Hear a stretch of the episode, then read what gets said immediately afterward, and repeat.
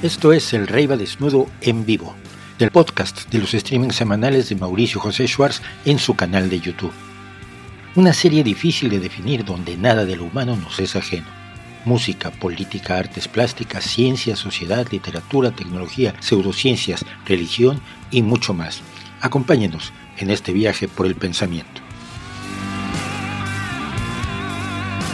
Buenas tardes, buenos días, buenas noches, aquí, allá y acullá, donde quiera que estén ustedes. Gracias por acompañarme, gracias por estar en esta, en esta transmisión en vivo del Rey va desnudo, en este Rey va desnudo al que no le da la vida y que, eh, y que agradece muchísimo la compañía de ustedes, las 90 personas que ya están en este momento viendo nuestro streaming de los jueves, hoy que es Día Mundial de la Pizza. Esto es muy importante. Eh, es Día Mundial de la Pizza. Yo me acuerdo cuando Estados Unidos creían que la pizza se había inventado después de la guerra, después de la Segunda Guerra Mundial, porque fue cuando llegó la pizza a Estados Unidos. Es una historia bien bonita. la pizza existe en, Italia desde muchísimo tiempo atrás, por lo menos desde el siglo XIX, quizás desde el siglo XVIII, pero nadie se había enterado. el maravilloso mundo gastronómico que vivimos hoy no existía en el pasado. Eh, la gente comía la comida de su país y a veces de su región o de su pueblo y nada más. entonces, los estadounidenses, los soldados estadounidenses que fueron eh, fuerzas de ocupación en Italia, acuérdense que Italia se rinde antes que, que antes que Alemania, eh, los soldados de la ocupación regresaron a, Estados Unidos con una noticia maravillosa, existía la pizza. Eh, y entonces, pues, pues los, eh, los, eh, los soldados empezaron a poner pizzerías en Nueva York y finalmente eh, acabaron, acabaron popularizando la pizza en Estados Unidos y se diría a todo el mundo. En años donde no se conocía el sushi, eran años donde no se conocía la mitad de las cosas que ahora nos parecen de lo más necesarias. Yo me acuerdo la primera vez que vine yo a Gijón, y no había una, un restaurante japonés. Y yo decía, ¿cómo es posible vivir sin sushi? Tiene que haber un, restaurante japonés. Ahora hay un montón. Ahora hay sushi a, a, mares aquí también. Entonces, siendo Día Mundial de la Pizza, muchísimas gracias por acompañarme, muchísimas gracias por estar aquí y muchísimas gracias por participar en este, en este streaming donde lo que intentamos es pensar, pensar, pensar distinto de cómo se supone que se debe pensar o, de cómo queda bien pensar, ¿no? Porque la gente piensa, actúa muchas veces en, función de lo que su sociedad o su entorno espera que haga porque somos animales gregarios y sociales y, necesitamos la aceptación, el cariño y la y el, y el reconocimiento de la gente a nuestro alrededor, entonces estamos de acuerdo con cosas que cuando las pensamos ya no lo estamos tanto. Y fíjense que pasa, hoy, hoy, hoy va a haber oportunidad de hablar de algo así con respecto a uno de los grandes de la música, que es Pink Floyd, obviamente, eh, que cuyo, uno de cuyos integrantes pues, anda haciendo el ridículo por todo el mundo. Así que bueno, todo es eso. Entonces, bueno, pedimos como siempre su apoyo. Pasó algo muy curioso y me llamó la atención. En las últimas dos semanas se cayeron las visitas al canal de una manera terrible. Las recomendaciones se cayeron también, y no soy el único al que le ha pasado, curiosamente. Eh, le pasa a gente con muchas más visualizaciones que yo, por supuesto. Pero cayeron a un tercio las visualizaciones diarias, una tercera parte de lo habitual. Me alarmé muchísimo porque puedes hacer, no hay nada que se pueda hacer lo que te dice YouTube es, usa, haz temas que le gusten a más gente. Pues ya, pero entonces empiezo a hacer lo mismo que todo el mundo. Qué aburrición, además ya lo está haciendo todo el mundo. Entonces, eh, y en los últimos dos días subió un poco el, asunto, estamos a la mitad de nuestras visualizaciones normales, pero es la mitad. ¿Saben lo que significa eso? La mitad de los ingresos al mes para el canal. Entonces necesitamos más que nunca el apoyo, el apoyo de todos ustedes eh, para para seguir adelante con el canal, pues porque las visualizaciones suben y bajan, los ingresos suben y bajan, pero las, los gastos están allí siempre, todos los meses. Entonces pueden apoyarnos en Patreon con una aportación mensual, pueden apoyarnos en PayPal con una aportación por una sola vez y pueden ver en la descripción del vídeo están los enlaces para que nada más hagan clic y, y nos hagan favor de apoyarnos. Y aquí están mis redes sociales, donde, bueno, en Twitter estoy muy presente. Ayer se cayó Twitter, se cayó TweetDeck. Sobre todo TweetDeck, que es lo que yo uso. Sin TweetDeck no podría yo usar Twitter, es absurdo. Es totalmente absurdo. Y les cuento por qué, porque yo aquí en TweetDeck lo tengo aquí abierto, mira.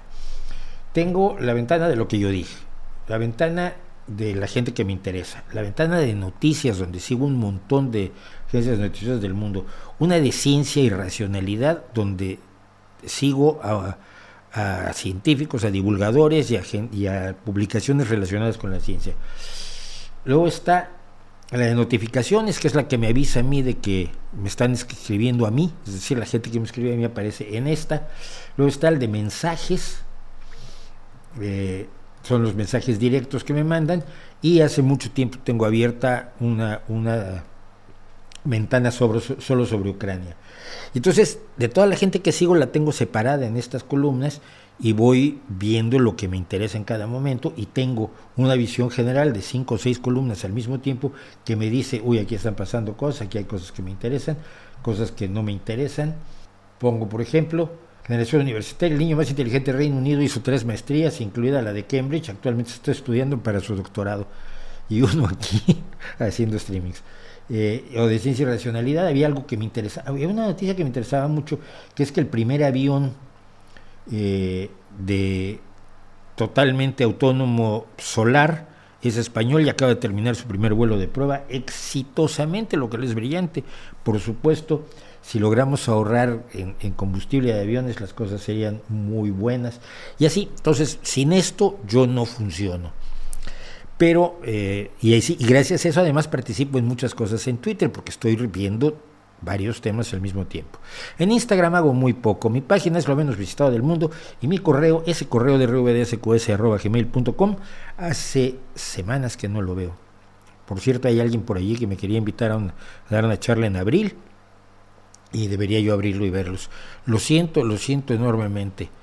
Eh, bueno, entonces eso es eso. Y ayer, ayer hicimos, ayer, ahora nos está yendo mejor con esto por lo menos.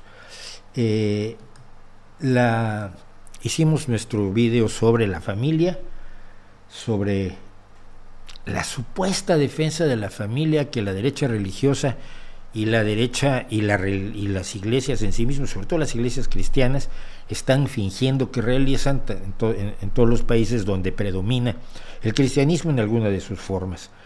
Y entonces, eh, pues hice un pequeño análisis sobre, y un pequeño reportaje sobre la, este intento de defender la familia y si la familia está o no en peligro.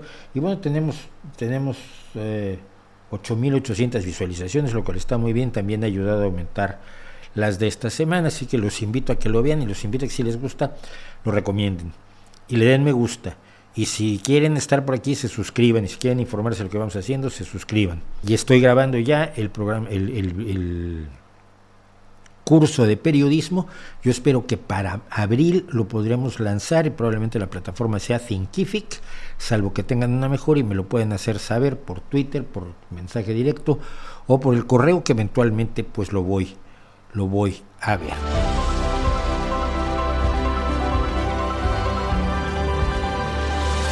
Alguien me pregunta acerca, Leandro Benedetto, ¿qué puedes decirme, Mauricio, acerca de la posición de ciertos ateos de juzgar las creencias desde el plano de la superioridad intelectual, cuando la mayoría de los crédulos tienen una vida social sólida? ¿Qué tiene que ver la vida social con una superioridad intelectual? A ver, es claro, sin que, sin que te haga mejor el ser ateo, es claro que tu visión del mundo está desprovista de supersticiones y eso es bueno.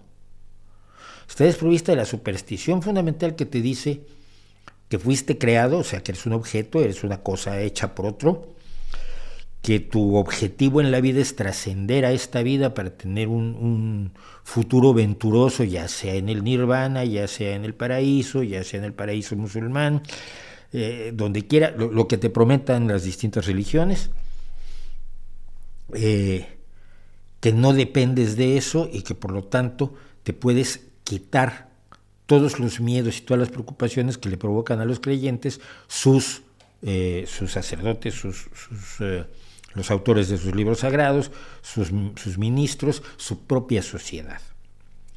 ¿Crea esto un nivel de superioridad intelectual? No, por, lo menos de mayor tranquilidad, sí. Y no tiene nada que ver con la vida social. Yo tengo una vida social bastante escasita. Tengo pocos amigos y, bien, y bien seleccionados. Eh, creo que últimamente no, no, he hecho, no he hecho amigos en mucho tiempo. Pero una cosa es saber que tu posición es mejor desde el punto de vista de la libertad intelectual, de la libertad de, acción, de la comprensión del universo, del mirar de frente al universo en vez de bajar los ojos para que te lo expliquen con un libro sagrado escrito hace cientos o miles de años. Eh, y otra es sentirse superior a la gente. No lo somos, nadie lo es. Eh, bueno, moralmente puede ser superior a algunos, sí, por supuesto, pero en el caso de los creyentes no. El caso de los creyentes, yo más que nada los veo en muchas ocasiones como víctimas en el terreno de sus creencias, en todo lo demás no. Y tengo magníficas relaciones con muchos creyentes hasta que nos podemos hablar de religión. Entonces tratamos de no hablar de religión. Pero siento que evidentemente es incorrecto, inaceptable que alguien trate con displicencia a otro por el hecho de ser creyente.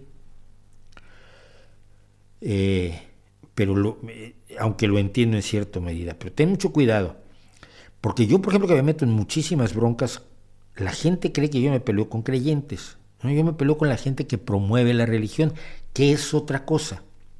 Nadie que sea meramente creyente viene a discutirme en, en internet, en los comentarios de YouTube, en Twitter, a decirme que soy un imbécil, que soy un desgraciado, que soy un miserable, todo esto que me dicen siempre.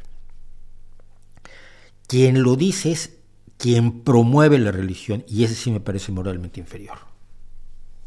Quien está tratando de convencer a otras personas de adherirse a, sus supersticiones o de impedir que otras personas, que personas que ya comparten su superstición, puedan liberarse de ella, son personas que me parecen absolutamente despreciables. Y son generalmente los que vienen por aquí a buscar bulla. Y a ellos los voy a machacar con todo lo que es los hechos, los datos, las contradicciones de, las religiones, el conocimiento que tenemos del universo y cómo no se ajusta a las barbaridades que cuentan los libros sagrados, que se escribieron creyendo que hablaba Dios, pero un Dios de una ignorancia profundísima, etcétera, etcétera. Entonces, con ellos siempre voy a tener enfrentamientos, pero no es porque sean creyentes, sino porque son vendedores, vendedores de humo que buscan reunir víctimas o impedir que sus víctimas huyan de las garras de la superstición. La superstición tiene garras, y esas garras son el miedo, son el, el ansia de, trascender, son el... Eh, eh, muchas veces la ambición, si no tienes miedo al infierno, pues tienes ganas de que te premien de todos modos cuando, si te portas bien y, te, te, dan el paraíso, ¿no? Y entonces ya te puedes volver una persona tan malévola como, como Teresa de Calcuta, que calculaba que mientras más gente convirtiera a ella, estaría más cerca de Dios en el cielo. Entonces dejaba que se puso un moridero donde se morían personas en Calcuta, en, Kolkata, y, cuando se estaban muriendo, pues los, los bautizaba y entonces sentía que había hecho más cristianos y eso le iba a gustar muchísimo a Dios y Dios la iba a tener par de, par de butacas más cerca de su gloria. Esa es la creencia de esa mujer. Esa mujer una víctima de las garras de la superstición y por supuesto victimizó a miles y miles de otras personas en aras de su propia superstición. Eso, ahí sí yo me voy a pelear siempre, pero no es lo mismo, no se trata de atacar a alguien porque cree, se trata de traer a la iglesia a una persona que está sufriendo o, o llorando o rezando o participando en un ritual e insultarlo, ¿no? Eso definitivamente tampoco me parece, me parece lo correcto.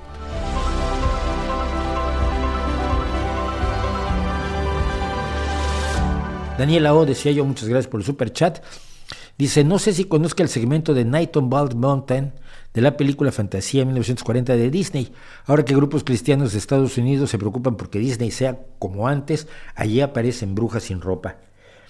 Fantasía o Fantasia es una, es una historia, tiene una historia de lo más curiosa en la filmografía de Disney. A ver, Walt Disney era un personaje enormemente reaccionario, enormemente pacato y, moralino. Tenía eh, una de sus actrices, recuerdo yo del club de Mickey Mouse, cuando ella le dijo que iba a, actuar y que a lo mejor tenía que salir en traje de baño, lo único que él le pedía era que por favor no mostrara el ombligo. No sé por qué en Estados Unidos el ombligo es así como, como un, fetiche sexual, que a mí no me lo parece ni propio ni ajeno, pero Walt Disney le pidió a Anne, ¿cómo se llamaba? Anne qué? No me acuerdo ahora. Eh, que, bueno, que todo porque no enseñar el ombligo. Entonces ella siempre usó eh, partes inferiores del bikini que, llegaban arriba del ombligo, lo cual se ve bien ridículo. Eh, entonces, tenemos el problema de que Walt Disney era un sujeto así, tremendamente reaccionario, tremendamente conservador, tremendamente moralino, tremendamente religioso, pero no lo eran sus, dibujantes y sus artistas. Los artistas tienden a ser más gente progresista, en general y con excepciones, que Vargas Llosa por algo existe. Pero los artistas tienden a ser personas con un pensamiento más progresista, más, más abierto, eh, más de izquierda, más liberal, bla, bla, bla. Yo recuerdo algunas sesiones del mundo de Walt Disney donde se iban a pintar, por ejemplo, los, los dibujantes, los animadores de Walt Disney, se iban a un río con un arbolito y a pintar ríos y arbolitos como cualquier pintor de paisajes del mundo. Y había, hacían cosas maravillosas. Entonces alguien propuso utilizar los, algunos elementos de la, de la música clásica para hacer esta película, fantasía, fantasia. Y donde pudieran dejar volar la imaginación y demostrar que los dibujos animados eran realmente una forma artística y no solamente un, entretenimiento eh, normal, común y corriente. Para esto Disney ya había acumulado Óscares hasta decir basta. De hecho, por ejemplo, hay, Óscares especiales como el de Blancanieves, que le dieron un Óscar normal y luego le dieron siete Óscares chiquititos, que eran los, siete enanitos. ¿no? Las siete personas de baja estatura por motivos de una condroplasia lamentable, que no quiere decir que sean inferiores, como dirían actualmente los idiotas. Los enanos que yo conozco dicen que son enanos y se quitan de problemas y se dedican a vivir lo mejor posible sus vidas y hacer amigos de sus amigos. Pero bueno, entonces, Fantasia fue el despelote y el desmelene de los dibujantes y los animadores de Disney. Fuera de El aprendiz de brujo en concreto, que donde aparece Mickey Mouse, eh, usaron Night on Bald Mountain, no me acuerdo de dónde es, pero usaron todo tipo de, de piezas de la música clásica Night on Bald Mountain no es la de, no es de cuadros de una exposición de Mussorgsky, creo que sí. El caso es que fue un fracaso, o sea, hicieron lo que quisieron, incluido eso, para que aparezcan brujas sin ropa en ese, en ese aquelarre. Fue un fracaso económico y eso le dolió a Walt Disney más que ninguna otra cosa. La crítica, la crítica de la ultraderecha estadounidense, pues obviamente le pegó bastante duro a la película y de hecho durante unos años estuvo enlatada, estuvo, no se, no se exhibía. Y eran las épocas en que no había copias, ¿no? Actualmente decides que no exhibes una película y salen copias hasta debajo de las piedras. Pero durante un tiempo estuvo enlatada fantasía y luego fue reconstruida y re, re reparada, restaurada, que es lo correcto, para poderla mostrar. A mí me parece maravillosa, a mí me parece maravillosa. Y, y, por supuesto los hipopótamos del, lago de los cisnes son maravillosos. Pero sí, Nightingale Mountain, si mal no recuerdo, debería yo consultarlo, es de... Eh,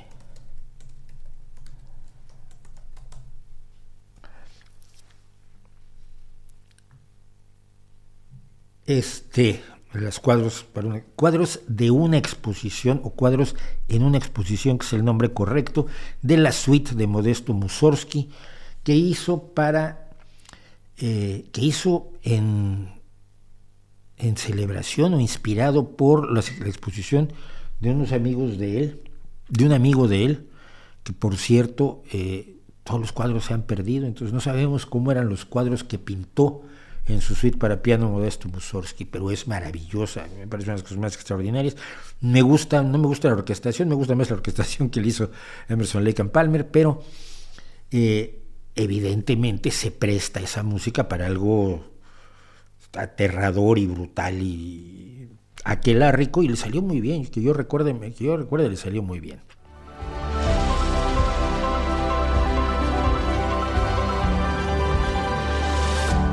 Me preguntan sobre mi ley. Eh, una, llama Enrique Viñas, yo no me hago responsable.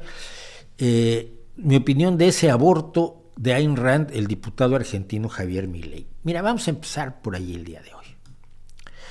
Porque Javier Milei dice que es libertario. Y con el pretexto de la libertad se cuentan muchísimas milongas en este mundo y las cuenta la ultraderecha, que es la más interesada en coartar la libertad ajena sobre pretexto de la libertad. Que ya sé que esto suena, que suena extraño, pero así es.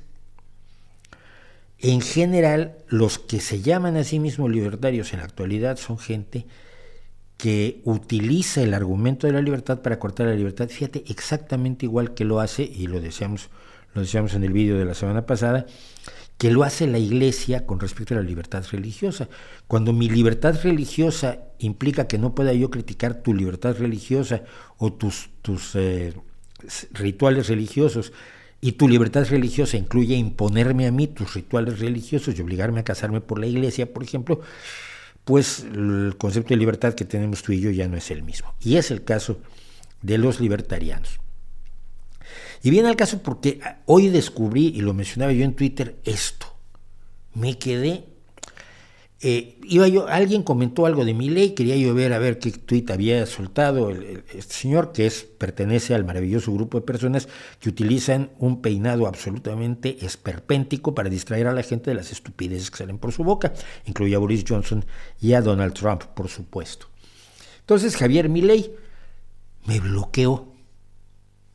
Y yo, una vez alguien lo había mencionado en una discusión y el señor y yo tuvimos una discusión eh, en el cual se estaba de mencionado Javier Milei nada más, pero yo nunca he cruzado un tuit con él. Por lo visto no hizo falta.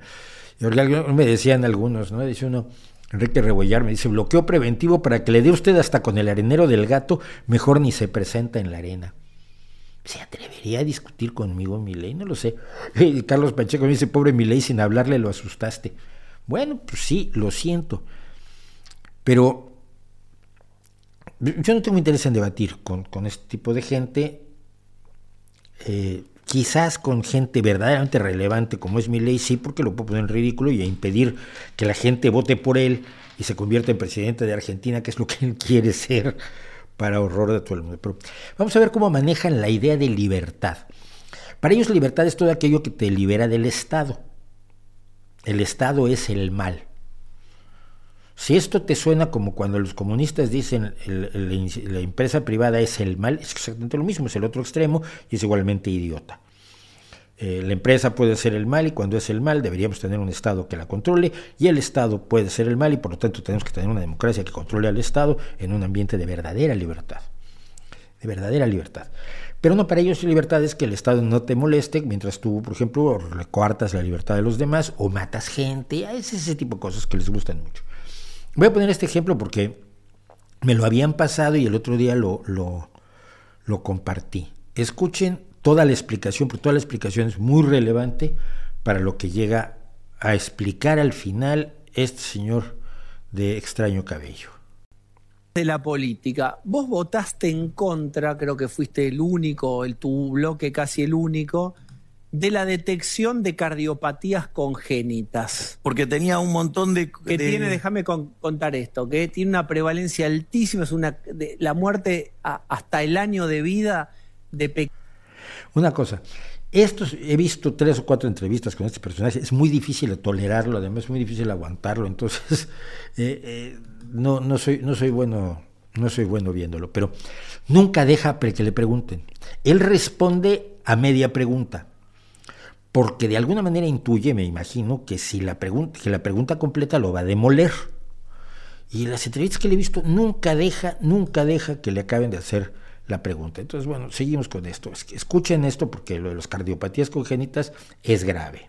La vida de pequeños es altísima por esta causa. Lo que planteaba la ley, que va a ir al Senado ahora, es que haya un digamos, que haya estudios, etcétera, para intentar detectar cuando los, el bebé está en la panza, si tiene cardiopatías o no, para evitar futuras potenciales muertes. ¿Por qué votaste en contra? Porque implicaba más presencia del Estado interfiriendo en la vida de los, de los, de los individuos. Y además implicaba más gasto, o sea, eso no funciona así. A ver. Intervención del Estado por impedir muertes, por impedir situaciones terribles para los padres, por informarles a los padres de la situación del bebé que están esperando, por evitarle horrores al bebé, por, prevenir y poder actuar en el momento del nacimiento a tiempo para corregir las cardiopatías. Eso es quitar libertad. O lo que realmente importa es lo segundo que dice. Es un gasto. Es decir, claro, hay que pagar los estudios, hay que pagar las máquinas, hay que pagar a los médicos y a los técnicos que hacen los estudios para poder determinar si un bebé tiene una cardiopatía congénita. Y eso cuesta demasiado dinero, entonces que el bebé tenga la cardiopatía y no moleste. Pero es por la libertad. Escuchen.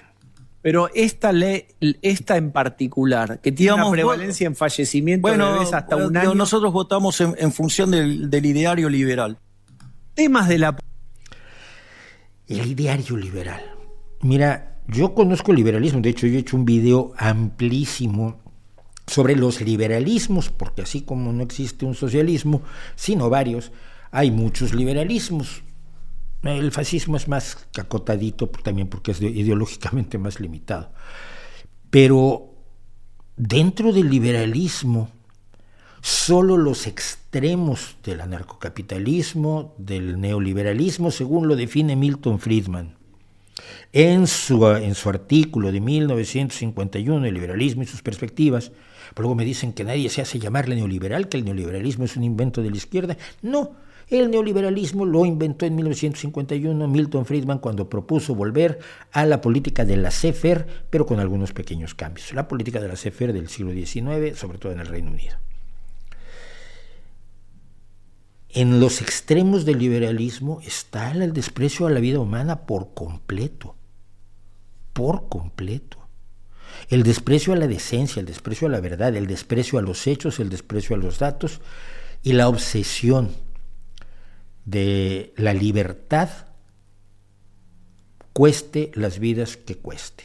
Hablando de Milton Friedman y para ubicar el imbuste de la libertad, existe el vídeo además por ahí en, YouTube, lo pueden ustedes buscar. Milton Friedman proponía, por ejemplo, que eh, la, Administración Federal, la Administración de Alimentos y Medicamentos de los Estados Unidos, la FDA, que es el equivalente a la, Agencia Europea del Medicamento, eh, y que cada estado, cada país tiene su organización que valida que existan los estudios necesarios para que un medicamento se pueda poner en el mercado y lo puedan recetar los médicos sin matar gente en grandes cantidades o sin provocar tragedias como la de la talidomida, cuando no había suficientes regulaciones y no había suficientes exigencias, en Europa se produjo el desastre de la talidomida, en Estados Unidos no, gracias a una maravillosa farmacóloga que les dijo, yo no te puedo dar la autorización si no tienes los estudios de, de, si la sustancia puede traspasar la barrera placentaria o no. Esa mujer es una de mis ídolos en el mundo. Eh, y, y lo que proponía Milton Friedman concretamente es que se, que se cerrara la, Administración de Alimentos y Medicamentos porque era una institución estatal que interfería con la libertad comercial de que tú vendas los alimentos y los medicamentos que quieras. En nombre de la libertad, ya sería el mercado el que decidiría cuáles medicamentos y cuáles alimentos deben, deben seguirse produciendo y cuáles fracasarían en el mercado y te obligarían a cerrar la fábrica. Eh, la locura de esto es patente. Cualquiera podría vender cualquier cosa como se hacía antes de que existiera la ciencia, antes de que supiéramos cómo averiguar si un medicamento funcionaba o no. Y cualquiera podría poner cualquier producto en el mercado, dárselo a consumir a los ciudadanos Y si se mueren muchos, pues ya entonces los sobrevivientes lo dejarán de comprar. Las fuerzas del mercado, la... Perdón.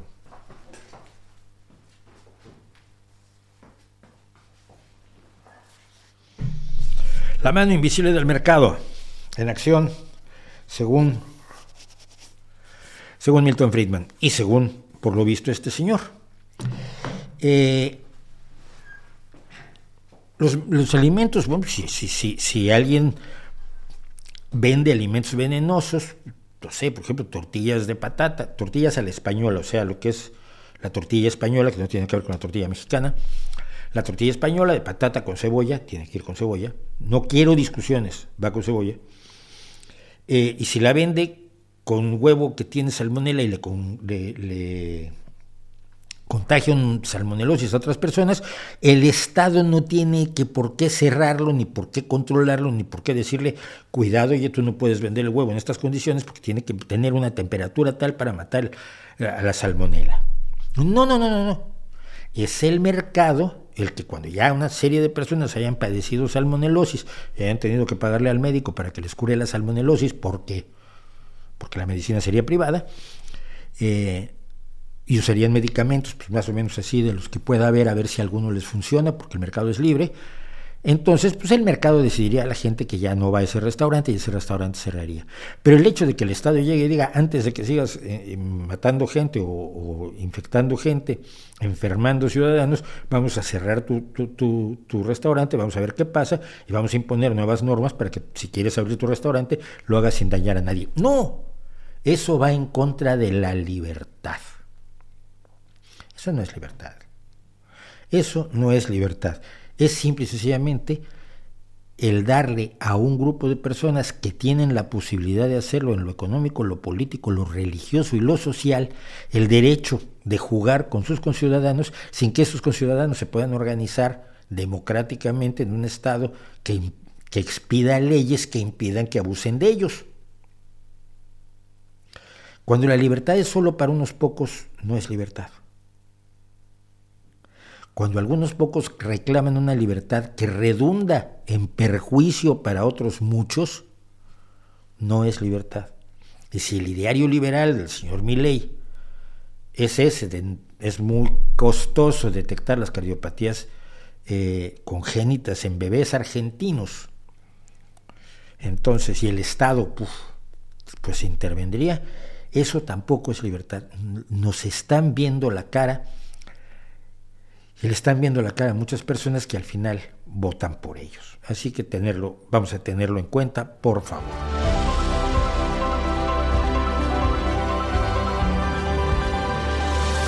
¿Qué opina de que Roger Waters quiere regrabar The Dark Side of the Moon? Y me pregunta también Luis Daniel Santos Rivera, ¿qué opinión le merecen los comentarios que ha hecho Roger Waters a favor de Rusia ayer? Ay, a ver, vamos a ver. Vale, lo vemos en la tele rusa, porque tengo la intervención, o parte de la intervención de Roger Waters ante el Consejo de Seguridad de la ONU, la tengo incluida en la tele rusa. Vamos a verla ahora, fíjense. Vamos a verla ahora y luego, luego volvemos con, con otra cosa. Pero sí, sí es, es interesante ir a ese pequeño vídeo y poder hablar un poco de lo que es el tonto útil, porque es un tonto útil. Vamos a oír a Roger Waters, voy a tratar de traducirlo.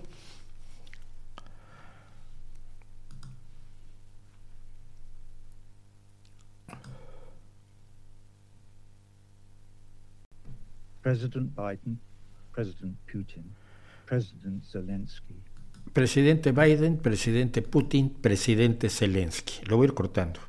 USA, NATO, Russia, the EU, all of you. Eh, eh, me parece que no, metió, no mencioné a todos. Uh, the EU, Estados Unidos. USA, Estados NATO, Unidos, Russia, la Unión Europea. the EU, all of you. Please, Russia, the EU. Estados Unidos, Rusia, la Unión Europea, no mencionó Ucrania, qué raro, ¿no? Me hizo raro. all of you, Todos ustedes change course. cambien el curso, Agree to a ceasefire. pónganse de acuerdo en un alto al fuego inmediato today. hoy mismo. That, of course, will only be the starting point. Eso, por supuesto, solo será el punto de partida, Everything extrapolates from pero todo se extrapola, no sabe lo que es extrapolar, pobre, that starting point. de ese punto de inicio. Imagine the collective global Imagínense el júbilo colectivo y global, relief, the el alivio, outpouring of joy, el surgimiento de júbilo, The international joining of voices, la unión internacional de fuerzas, in harmony, singing an anthem to peace. en armonía cantándole un himno a la paz. Se... Ah. John Lennon pumping the air with his fist from the grave. Aquí me, aquí me, me, me perdón, perdí el control moví el- la reproducción, pero está diciendo John Lennon golpeando el viento con el puño desde la tumba. Pero ¿qué metes a John Lennon? Tipo loco. But everything extrapolates from that starting point. Voices in harmony, singing an anthem to peace. John Lennon pumping the air with his fist from the grave. John Lennon eh, golpeando, era, era lo último, John Lennon golpeando el, el aire con, con el puño. Es ridículo, es absurdo, pero miren, mi problema es el siguiente. Quienes tienen esta posición, esta posición es, hagamos un alto al fuego inmediato, un alto al fuego que no quieren Rusia ni Ucrania. Eh, Rusia porque Putin se juega su futuro en este asunto y Ucrania no la quiere porque quiere tener su territorio completo. Son muy necios en ese sentido. Los ucranianos no quieren regalarle el 20% de su territorio a Rusia. ¿Usted se le regalaría el 20% de su territorio? No sé, de su país. Llega Rusia, lo invade, usted le dice, ah, no, sí, llévate el 20% de mi país, cualquiera que sea su país. Quienes mantienen esta posición lo hacen desde puntos de vista muy distintos. Es lo curioso. Chomsky, por ejemplo, es malévolo. Chomsky lo único que le ha interesado en la vida es destruir a los Estados Unidos. Los odia, es asunto suyo. Todos modos viviendo en Nueva York y siendo millonario en Nueva York, que es una de las formas más cómodas de ser en el mundo. De las muchas cosas que puede ser en el mundo, ser millonario en Nueva York es de las que molan. Chomsky tiene la obsesión por destruir a Estados Unidos y todo lo demás le parece secundario. Ningún mal jamás acontecido en la historia de la humanidad es tan importante como el mal que ha hecho Estados Unidos o ese mal siempre tiene motivos en Estados Unidos. Si, si un señor le pega a su hijo es por culpa de Estados Unidos. Es la visión que ha mantenido Noam Chomsky toda su vida y le ha resultado enormemente redituable. Andrés Manuel López Obrador, por otro lado, lo que quiere es protagonismo y quiere quedar bien con Rusia. Porque quiere quedar bien con Rusia porque es anti-yanqui. Y como es anti-yanqui, salvo que fue muy amigo de Trump y está muy lastimado de que Trump haya perdido, por eso no felicitó nunca a Joe Biden cuando ganó las elecciones, eh, eso es muy llamativo, pues él está militando a favor de, de Rusia en esta batalla. Pero Roger Waters es el más patético de todos, porque es idiota es bobo. Porque es lo que se llamó, dicen que lo inventó Lenin, pero no es cierto el nombre, el tonto útil. Aquel que se cree la propaganda y le resulta conveniente a quien emite la propaganda para sus fines, pero en el fondo lo desprecia y se burla de él por su ingenuidad y su falta de, de capacidad de comprensión de una política mucho más compleja, mucho más amplia y mucho más eh, más, mucho, que va mucho más allá y es muy distinta a lo que cuenta la propaganda, y lo hemos visto aquí en la tele rusa. ¿no? Yo tengo gente que se enoja conmigo, es que lo que tú dices es terrible. Es que lo dice la tele rusa y yo solamente, sí comento, pero fundamentalmente te estoy presentando lo que dice la tele rusa. Si no te gusta, discútelo con, con Vladimir Solovyov, con Margarita Simoniano, con cualquiera de los, de los propagandistas. Pero Roger Waters es el tonto útil. Es el, el que se usa como carne de cañón cuando se trata de manipular una situación así. Yo lo recuerdo, la primera vez que yo viví el, tema del, de la manipulación fue en mi, en, mi, muy tierna juventud. Si ustedes van a mi viejo blog, no que importe, tengo una, una historia sobre la, una huelga, una huelga que hubo en México. Bueno, yo estaba en la, escuela de antropología y allí mandaban los trotskistas, los de la Cuarta Internacional, y y, y pues, era su compañero de viaje porque todo había que hacerlo con los trotskistas o no hacías nada. O sea, apoyabas una huelga, la apoyabas con los trotskistas y si, si hacías una asamblea para pedir una cosa en la escuela, pues la llevaban los trotskistas, eran los que se ponían en el, en el templete o en el escenario echar el rollo.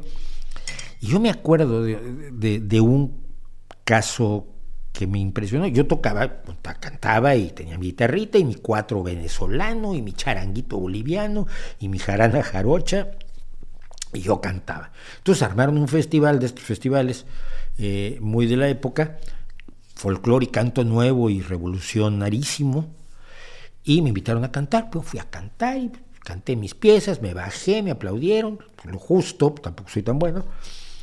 Y entonces cuando se acerca el final del acto, viene una de las líderes del de, los troscos de la Escuela de Antropología, Escuela Nacional de Antropología e Historia, que en aquel entonces estaba en el segundo piso del Museo Nacional de Antropología e Historia, o sea, era una, escuela que vivía en un lujo absolutamente oriental. Y vino esta mujer y me dijo, oye Mauricio, ¿podrías leer, subir nuevamente al escenario al final de esto y leer el manifiesto que hemos preparado?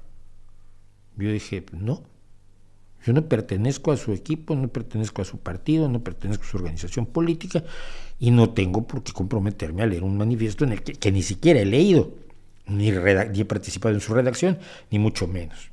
Entonces me dijo esta mujer, es que mira, a mí ya me tienen fichada. Además, mi hermano estuvo en, el 68, estuvo movilizado en el 68, y entonces pues me identifican muy fácil y me puedo meter en un problema. Entonces sube tú ah, ya me queda claro. Lo que me estás diciendo es que suba y me ponga en riesgo yo, porque tu pellejo es más valioso que el mío. Pues no. Acabé muy mal con los troscos, como lo cuento en el, en el blog de la huelga, acabé muy mal con los troscos. Roger Waters es un tonto útil.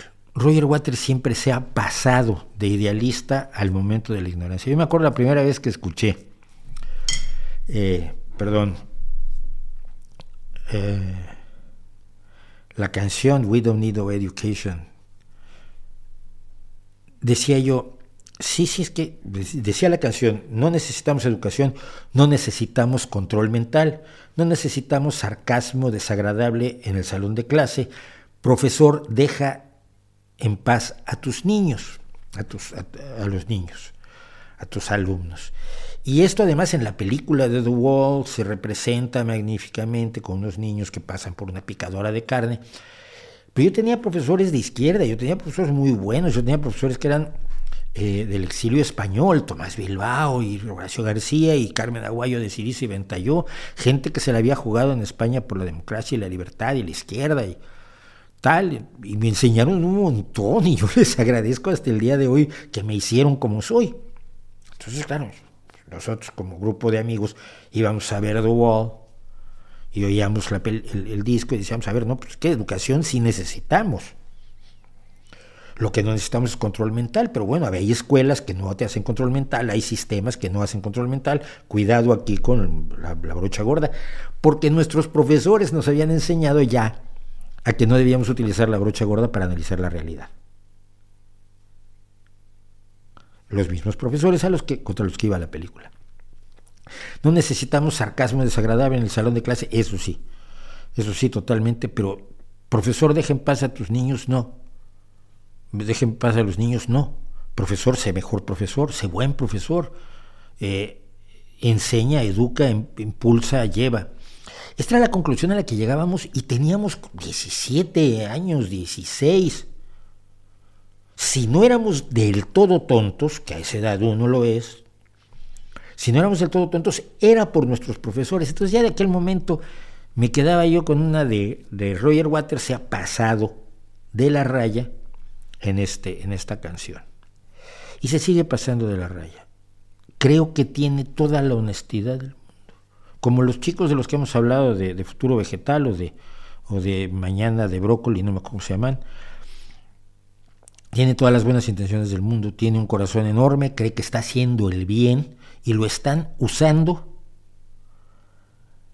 como a, un, como, a una escoba.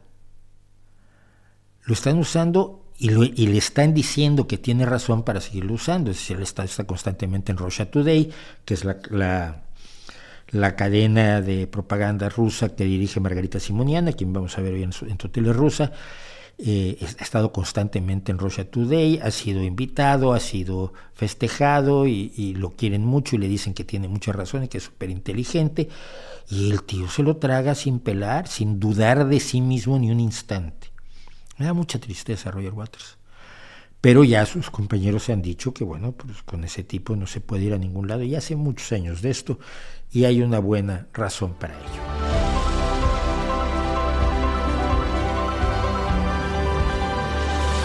Dice Furricio, ok computer, Dios mío, que no, ¿por qué no ponen Pepe? Te llamas Pepe Pérez, hombre, Pepe García, pues póntelo. Espero no ganarme el odio del auditorio, pero ¿no siente que Yoko Ono está un poco sobreodiada? Como artista es un cero, no, es menos que cero, es bastante menos que cero.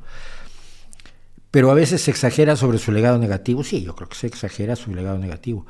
Eh, era John y, cuando vimos Get Back en las condiciones en las que ya debidamente editada el, pietaje por parte de, de, ahora acabo de olvidar el nombre del director de, del, del Señor de los Anillos, Peter Jackson, eh, yo olvido los nombres, ya lo saben todos, ¿no?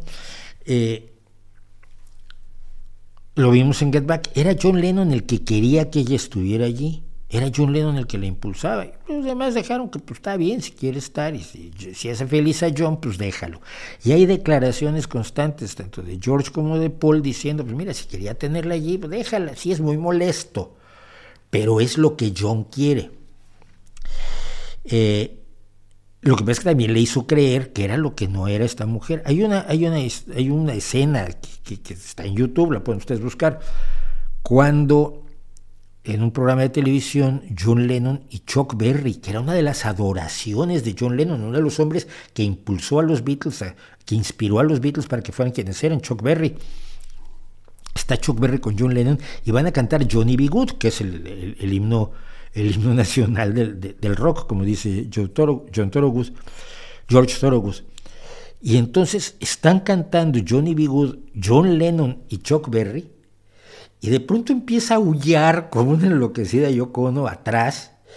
Y la cara de Chuck Berry, de Dios mío, ¿qué es esto? Es espectacular porque el hombre no sabe dónde meterse. Lleva, para, para, en aquel entonces llevaba ya 30 años en los escenarios. Un hombre que controlaba todo el mundo de la música y todo el mundo de los, del, del, rock y además sabía que todos lo adoraban, los Rolling Stones, los Beatles, todos los grupos que salieron después, que salieron en los años 60 sabían que tenía una deuda enorme con Chuck Berry, ¿no? Entonces, eh, si yo cono que llegó a creer que cantaba.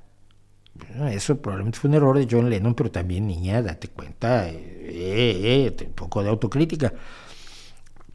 Pero sí, yo creo que, dicho todo eso, creo que sí se, se exageró el odio a Yoko Ono porque necesitaban un culpable de que se destruyeran los Beatles. 1970, tú no sabes lo que fue el momento del anuncio de la separación de los Beatles, principios de 1970, gente llorando en la calle, eh, buscaban culpables, era el fin de un mito y, del gran mito que disparó toda la realidad posterior del rock. ¿no? Eh, y entonces pues, la culpable a modo era la, la, japonesa esa que aullaba horrorosamente y que hacía arte conceptual que no entiende absolutamente nadie porque es de, una, de un postureo infinito donde no hay ningún, no hay nada de arte allí. Entonces sí se le culpó de absolutamente de todo a Yoko Ono y, y, y sí ha sido una exageración, evidentemente, pero que se siga haciendo ya me llama la atención, ¿no? Porque pues, lo entiendo en 1970, pero han pasado 53 años, oh hermanitos. Ya es momento, sí, es una señora insoportable, es una pésima artista, es una señora que aullaba horriblemente, pero fue en gran medida una creación también de, de John Lennon. Así que, pero no era muy difícil en 1970, se entiende, decir que el culpable de la destrucción de los Beatles había sido precisamente John Lennon, ¿no? ¿Qué fue?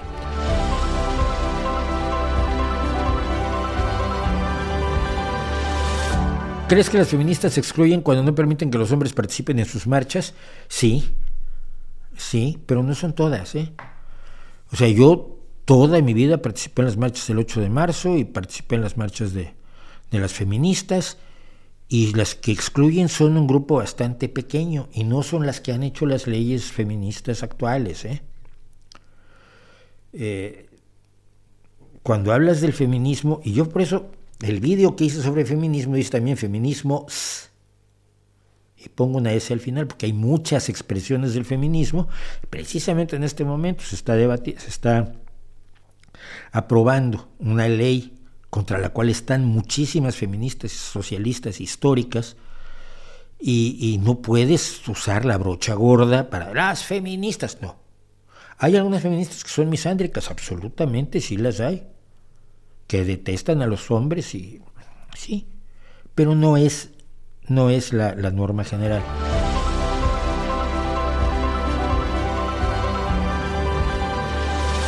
Escuché a Manuel Monereo comentar que si se hubiera cumplido el acuerdo de Minsk, Ucrania sería un país no alineado, habría un estatuto para el Donbass y se habría evitado la guerra. ¿Qué opina? O sea que tenía que haber entregado sus territorios Ucrania. Otra vez, Manolito Monereo, de Podemos, eh, olvidándose que si se hubiera cumplido la, independencia de Ucrania en 1991 no habría pasado nada de esto. ¿Por qué no habla de eso? ¿Por qué no habla de que las fronteras de Ucrania las establece Nikita Khrushchev cuando le entrega Crimea a la República Soviética Socialista de Ucrania? ¿Por qué Manolo Monereo y todos los de su alrededor prorrusos se quieren centrar en los acuerdos de Minsk y no en lo que ocurrió antes?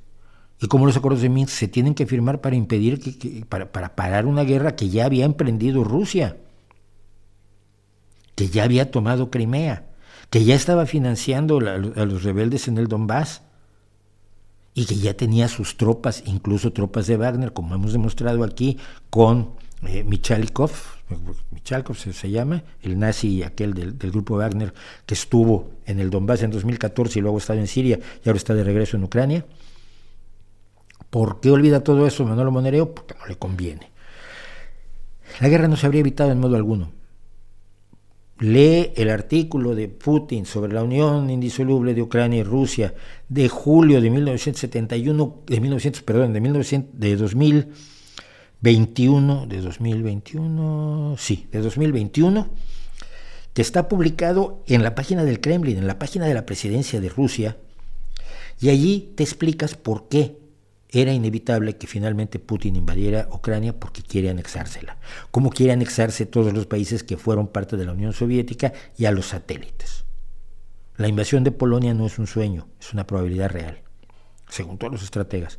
Entonces, lo que hace Manuel Monereo es tratar de ajustar la realidad a su ideología, de utilizar los trozos de la realidad que le convienen para establecer eh, un un retrato de la realidad que se ajuste a su ideología, pero no es la realidad.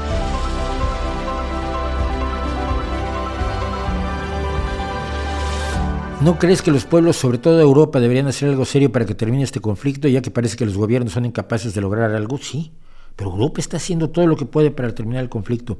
Le preguntaron a la primera ministra de Finlandia, a Sanna Marin, que es socialista, que es tan socialdemócrata como yo, y la admiro enormemente además como, como líder. Es una líder joven. Ay, es que estaba en una fiesta. Es una mujer joven, tiene derecho a hacer fiestas. Son fiestas mucho más sanas que las que hacía Berlusconi, eso te lo puedo asegurar. Y le preguntaron a Sana Marín cómo se termina esta guerra. Pues muy sencillo, es facilísimo terminar esta guerra, que Rusia salga de los, de los territorios ocupados. Punto. ¿Por qué tiene que dar la solución a Europa? ¿Por qué tiene que dar la solución a Ucrania? ¿Por qué no da la solución Rusia, que es la que causó el conflicto? ¿Por qué nadie va con Putin y le dice que, que, que, solucione el conflicto? Mm, curioso. Europa está haciendo lo que debe para terminar el conflicto, que es armar a Ucrania para lograr que pueda echar a Rusia fuera de su tierra, de su país, fuera de las fronteras que reconoció Boris Yeltsin en 1991 y que fijó Nikita Khrushchev en los años 60. ¿Eh? Europa está haciendo lo que debe además al desactivar una amenaza a toda Europa, por lo menos a la parte oriental de Europa, lo vuelvo a decir, el, ataque a Polonia no es una imaginación, no es una fantasía, es una probabilidad real. Y hablando de eso, una cosa muy curiosa, hoy vamos a cortar tarde para luego tener una sesión más larga, después también. Pero esto, esto sí me llamó mucho la atención. Las contradicciones de Putin con la OTAN eh, me parecen dignas de ser tenidas en cuenta cuando estudiamos el asunto. Estas son las cosas que no va a decirte Manolo Monereo, ¿no? el otro día en, un, un, señor hizo una serie de recopilaciones de frases que se han dicho respecto de la OTAN cuando se le preguntó a un líder ruso, a un líder ruso, ¿eh? si Rusia debería unirse a la OTAN, dijo, ¿por qué no? ¿Por qué no? No descarto tal posibilidad. Es difícil imaginar a la OTAN como un enemigo. ¿Y quién dijo esto? ¿Yeltsin? ¿Gorbachev? No, lo dijo Putin. ¿Por qué querría Putin unirse a una organización que según él amenaza a Rusia no tendría sentido, no? Pero eso lo dijo Putin en una entrevista con el Washington Post, por cierto. Las otras fuentes no las tengo claras, pero confío en ellas. ¿eh? Después de que se anunciara la segunda ola de expansión de la OTAN, es decir, cuando la OTAN se expande porque muchos países quieren entrar en ella, no porque vaya la OTAN con sus, fusiles y les diga tú tienes que ser parte de mi organización o morirás. No, países que se independizan de la Unión Soviética, que se sienten amenazados, que tienen eh, gobiernos democráticos nuevecitos y que quieren entrar a la OTAN. Y Putin dijo, no estamos en condiciones de decirle a la gente qué hacer, no podemos prohibirle a la gente que tome ciertas decisiones si quieren aumentar la seguridad de sus naciones de una manera particular. Hombre, es lo mismo que diría yo. No hay por qué decirle a la gente si debe o no entrar a la OTAN. Es la manera de, hacer, de mejorar la seguridad de sus países. Pero esto lo dijo Vladimir Vladimirovich Putin. Sobre Ucrania y la OTAN, un político ruso, por cierto, dijo, estoy absolutamente convencido de que Ucrania no rehuirá los procesos de expansión de la interacción con la OTAN y los aliados occidentales en su conjunto. Ucrania tiene sus propias relaciones con la OTAN. Está Ucrania Consejo, está Ucrania la OTAN, que existía un Consejo Ucrania la OTAN. Al final del día, la decisión la tomarán la OTAN y Ucrania. Es asunto de esos dos socios. ¿Y saben quién dijo esto? pues Putin otra vez. ¿No le parecía mal a Putin que Ucrania tomara la decisión de unirse a la OTAN? En una, cumbre de la OTAN, otro líder ruso, ya para que no sean todos Putin, dijo, el periodo de distanciamiento de nuestras relaciones, él estaba en la OTAN, en una cumbre de la OTAN, rodeado de los miembros de la OTAN, y este político ruso dijo, el periodo de distanciamiento de nuestras relaciones y reclamaciones mutuas ha terminado. Vemos el futuro con optimismo y trabajaremos en el desarrollo de las relaciones entre Rusia y la OTAN en todas las áreas. Y este era entonces el presidente de Rusia, Medvedev, ese que hoy, ese que hoy hace predicciones de cómo va Rusia a aplastar a toda Europa. Esto fue en 2010 en la cumbre de la OTAN en Lisboa II. Esa es la incoherencia que representa la invasión de Ucrania.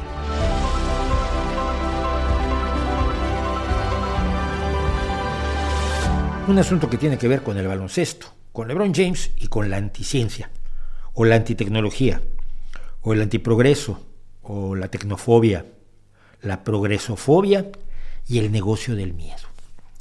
Y todo esto empieza el otro día, cuando don LeBron James rompe el récord que durante 39 años tuvo Karim Abdul-Jabbar del mayor anotador de la historia de toda la NBA. A Karim Abdul-Jabbar le tomó 20 años de carrera establecer este récord. Y pues, se, se, vio que en otros 20 años de carrera que lleva, porque empezó a los 18 y tiene 38 don LeBron James, en estos días iba a romper el récord de Karim Abdul-Jabbar. De hecho, Karim Abdul-Jabbar estaba en, el partido. Lo digo porque soy muy aficionado al baloncesto y más ahora que mi hijo juega al baloncesto. Bueno, y entonces el periódico Marca publica esto. El móvil es la heroína del siglo XXI. Y publica esta foto donde tenemos a unas cuantas personas, un, dos, tres, cuatro, cinco, seis personas, un, dos, tres, cuatro, seis personas. Seis personas tomando la foto del momento en que LeBron James lanza el balón para romper el récord de Karim Abdul-Jabbar. Es un momento histórico en la NBA. Es un momento histórico en el baloncesto mundial. La NBA ya no es el absoluto dominante, pero sigue siendo una de las fuerzas dominantes del baloncesto mundial. Seis personas están tomando la foto y dicen que esto es heroína. ¿Tú sabes lo que hace la heroína? ¿Tú sabes lo que hace la heroína en una persona? No lo sabes, ¿verdad? Bueno. Nuevas tecnologías, nuevas adicciones. Dejamos de vivir momentos especiales de nuestra vida para hacer una fotografía, subirla a las redes sociales y dejar claro que nosotros estábamos allí. Sí. ¿Qué tiene que ver eso con, con consumir heroína? Con destruir tu vida y la de tu familia, con, llenar de dinero a los narcotraficantes asesinos brutales que han aplastado países enteros como Colombia y México. ¿Qué tiene que ver eso? O Afganistán, que es el gran productor de heroína y que es lo que ha mantenido a los talibanes durante todos estos años financieramente. Porque seis personas de las mil que estaban en el, estadio en este momento histórico, quisieron certificar que estaban allí, quisieron guardar el recuerdo. ¿Tú sabes cuántos momentos deportivos, de, conciertos habría querido yo guardar para toda mi vida? La primera vez que vi al primer concierto que vi, aquí en España con Rem, cuando me di cuenta, no sabía, o sea, yo había oído a, Ren, pero pensaba que Michael Stipe era un tipo bien tranquilito y no, es un monstruo del escenario, lo ocupa todo el escenario, corre de un lado para otro, como Mick Jagger o como, o como, ¿cómo se llama? otras artistas. Eh, Florence Welch, Florence Welch es otro monstruo del escenario impresionante. Hombre, me encantaría haberle tomado una foto a Michael Stipe y decir, yo estuve allí en ese concierto. ¿Qué tiene de malo? Bueno, el problema es esto, que es muy fácil atacar a la tecnología y hablar de adicciones. Ah, la heroína es lo mismo que tener un móvil. No, no es. No es. La adicción a la heroína es una cuestión verdaderamente grave y ver demasiado el móvil puede tener razones de ser, ¿no? Por ejemplo, yo sin el móvil no me podría haber movido mucho de mi casa porque el tipo de trabajo que hago como traductor me exige cosas curiosas. Un día estaba yo en el segundo piso de la Torre Eiffel, por mi madre, en el segundo piso de la Torre Eiffel, con mi pareja estábamos haciendo nuestra primera visita a París juntos, una cosa maravillosa, y recibo un mensaje, tengo una urgencia, tradúceme 200 palabras. ¿Eh? ¿Cómo no? Me senté en un, allí en, el, en un banco en el segundo piso de la Torre Eiffel y me tomé una Coca-Cola mientras se traducía rápido en el móvil 200 palabras. Es utilísimo. Una vez una señora me riñó directamente en un autobús municipal porque estaba yo viendo el móvil. Le dije, señor, estoy leyendo un libro, porque leo libros en el móvil. Pero ¿quién dice esto? ¿Qué hay detrás de esto? Bueno, el que dice esto es Mark Masip, psicólogo, que dice cosas como esta. Nunca regalaría un móvil antes de los 16 años. Mira, Mark, te voy a contar una cosa. Y esto es una, una cosa personal, pero que creo que se refleja en muchísimas personas. Mi hijo tiene 14 y medio más o menos, menos, menos, tiene 14 y 4 meses. Mi hijo tiene teléfono, por supuesto le avisan de los entrenamientos por el teléfono. Le avisan de si se cambian el lugar donde van a ser los partidos del fin de semana, porque está en la liga de cadetes de primera de, de la Federación Asturiana de Baloncesto, le avisan por el teléfono. La escuela manda las notificaciones por Teams, o sea, él las recibe fundamentalmente por el teléfono. Cuando va a entrenar o regresa a entrenar, a mí me avisa dónde está por el teléfono. Cuando tiene un problema, busca a su padre o a su madre por el teléfono. Se lo quito para ser feliz a este tipo de sonrisa falsa. No creo. Pero él es experto en adicciones a las nuevas tecnologías. Si eres experto en adicciones a las nuevas tecnologías, ¿qué vas a decir ante una nueva tecnología? Si estuvieras equivocado, ¿lo reconocerías? Que no hay una adicción al móvil o que la adicción o que la, el uso del móvil no es una enfermedad, no es una adicción, que el móvil se utiliza para muchísimas cosas y que lo que importa son esas cosas, si eres adicto o no a esas cosas. Eh, la, la, Organización Mundial de la Salud reconoce que la adicción a los videojuegos puede existir cuando se apoderan de tu vida. Y esos videojuegos pueden ser en consola, en, en computadora, en ordenador, en portátil o en, o en móvil. O celular, vaya. Pero Tú necesitas que haya adicciones. Claro que necesitas que haya adicciones, Mark Masip, porque tienes una empresa que se llama Desconecta, que hace educación y atención terapéutica para adolescentes y sus familias, con lo que ganas un montón de dinero. Un montón de dinero. Tienes un colegio, tienes dos hospitales, uno en Madrid, otro en Barcelona, tienes dos institutos psicológicos que en realidad son clínicas psicológicas en Barcelona y en Madrid te hinchas de dinero diciéndoles a los padres que sus hijos tienen un problema de adicción similar al de la heroína. No me jodas. Y a esos padres aterrorizados les vendes tus servicios. Y los ingenuos de lugares como Marca, de periódicos como Marca, que no son precisamente el cuchillo más afilado del cajón,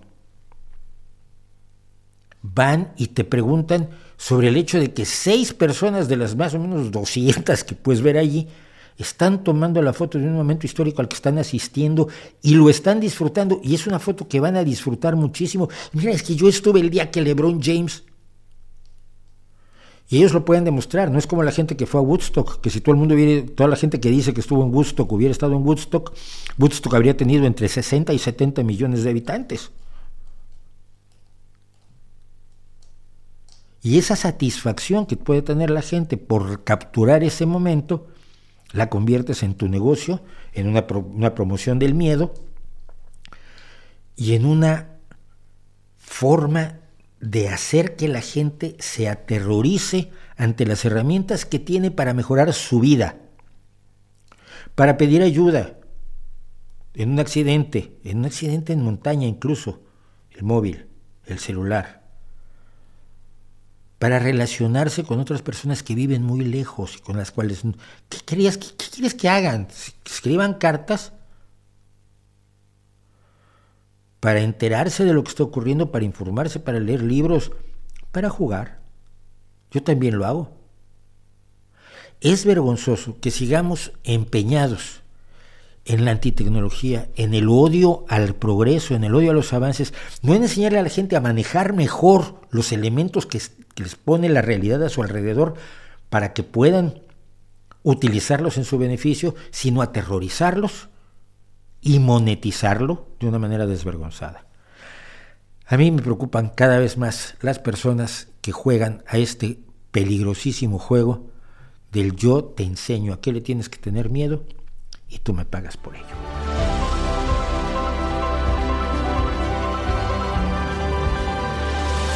Me dice, ¿por qué crees que hay gente de izquierda antisemita? De la derecha no pregunto porque no me sorprenden.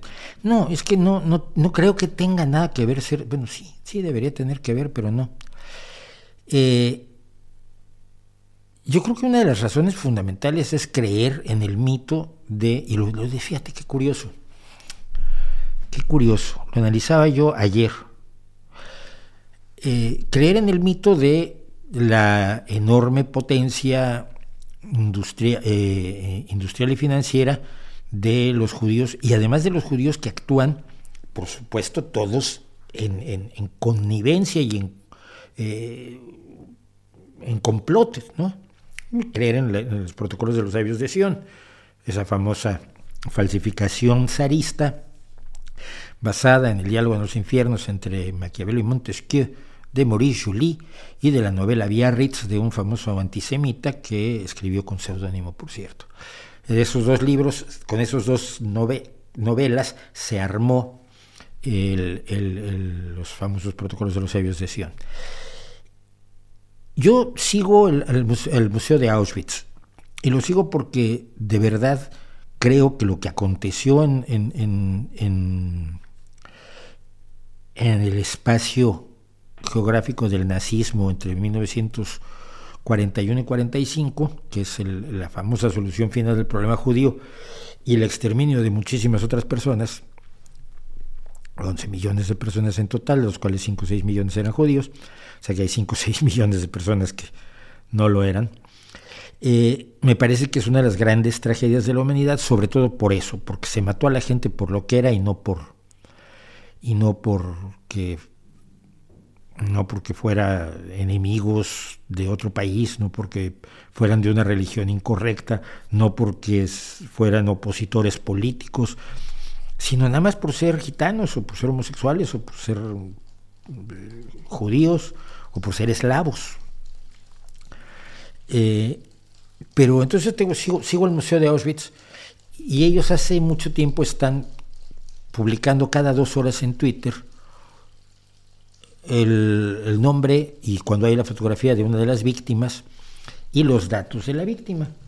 Esto es muy notorio y cada vez que puedo, si estoy por allí, por ejemplo, mira, hace una hora publicaron, 9 de febrero de 1903 nace un francés, Octave Herbeau, en Romorantin-Lanceney y era de profesión electromecánico.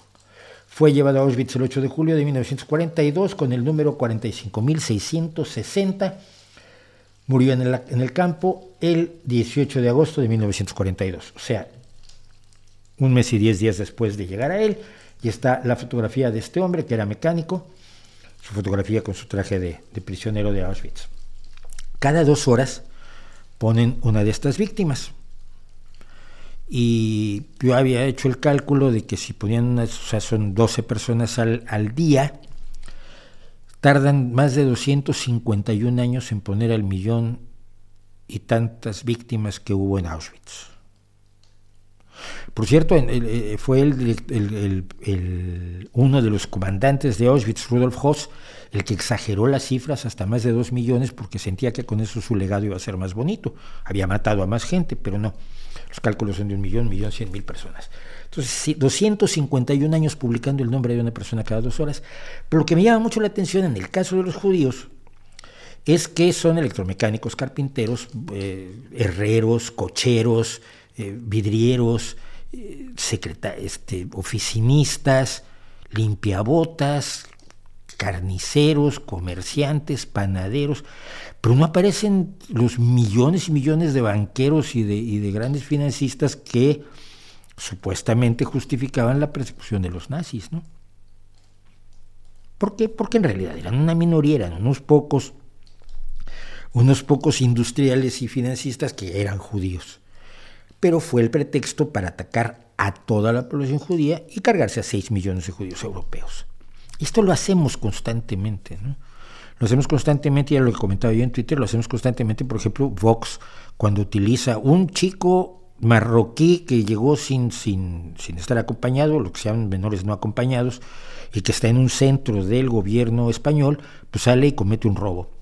Entonces, los marroquíes, los menores marroquíes son todos unos ladrones.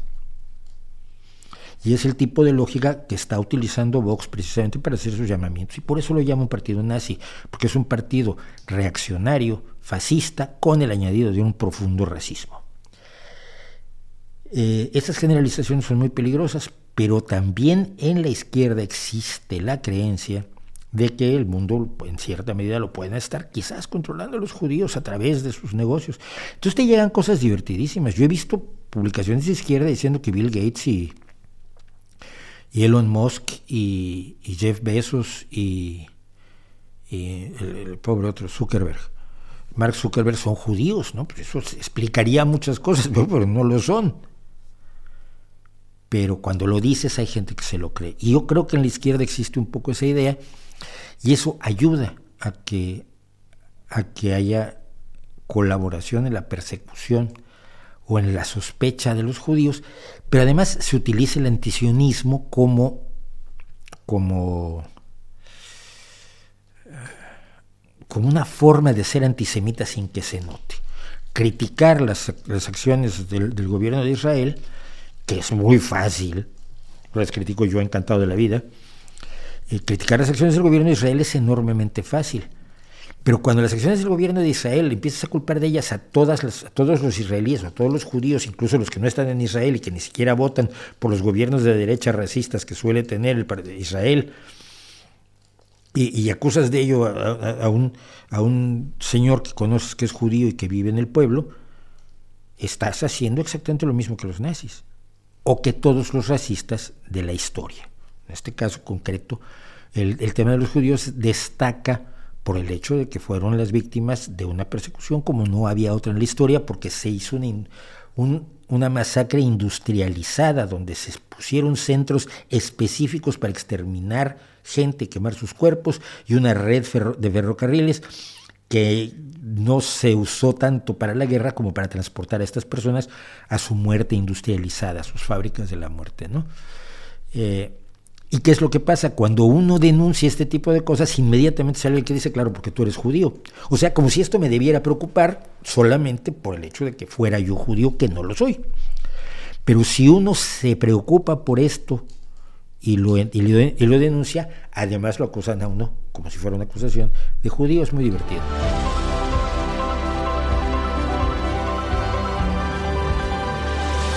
Me gustaría su opinión sobre que el 2023 año de Pancho Villa en México.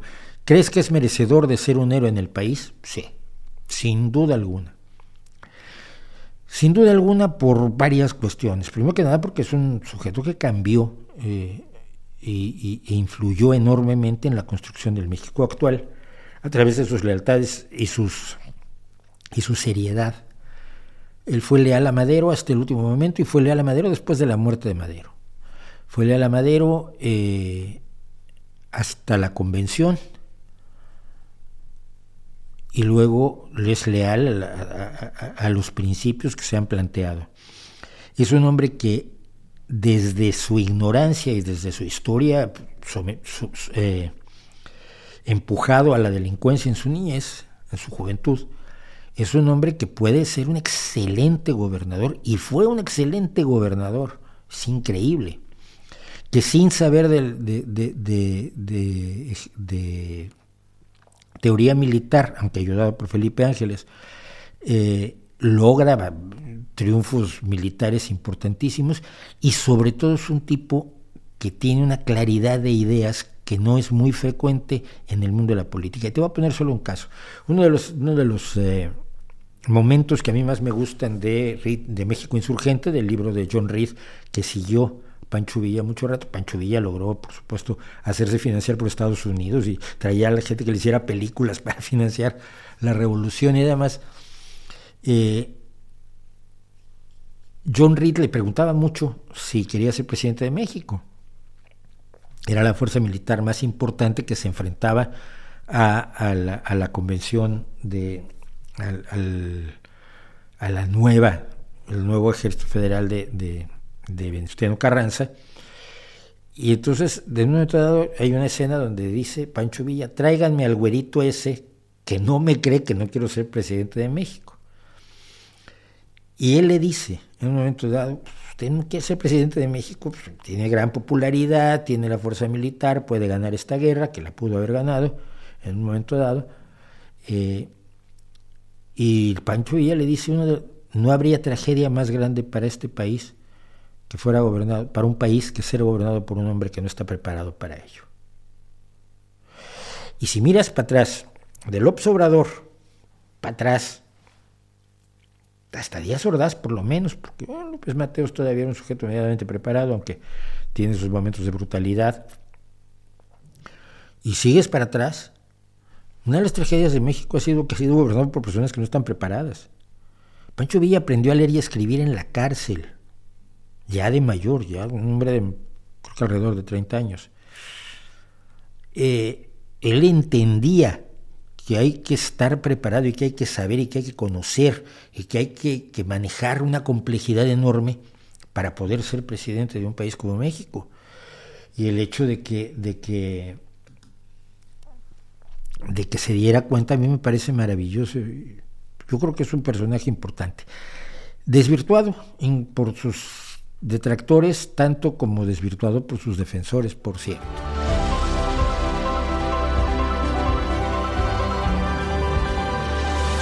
¿Qué piensas que desde la UNESCO se promueve el uso de las medicinas ancestrales en los programas sanitarios del mundo? Eh, me parece un error, me parece un error gravísimo, pero la UNESCO lo ve desde el punto de vista meramente cultural. Y visto desde el punto de vista meramente cultural, se entiende que, que lo vea con buenos ojos, porque es parte del patrimonio cultural como lo son otras supersticiones y otras tradiciones. Pero eso tiene un, error mucho, muy, muy grave cuando realmente sustituye a la medicina. Y hay un caso que se acaba de dar en México que me parece interesante comentar ya que estamos en esto, y es la oficialización de la pseudomedicina. Esto no es, lo primero que vamos a ver no es nuevo, en realidad, porque es de julio del año pasado, pero nos explica mucho del problema.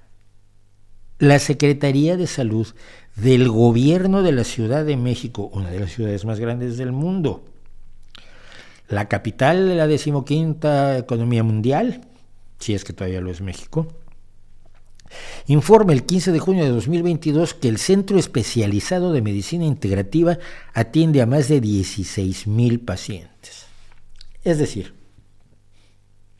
hay 16 mil personas que tienen alguna enfermedad, alguna afección, algún trastorno, algún malestar y se les ha engañado diciéndoles que se les ofrece un tratamiento que no existe, que no es real, que no tiene efectos demostrados.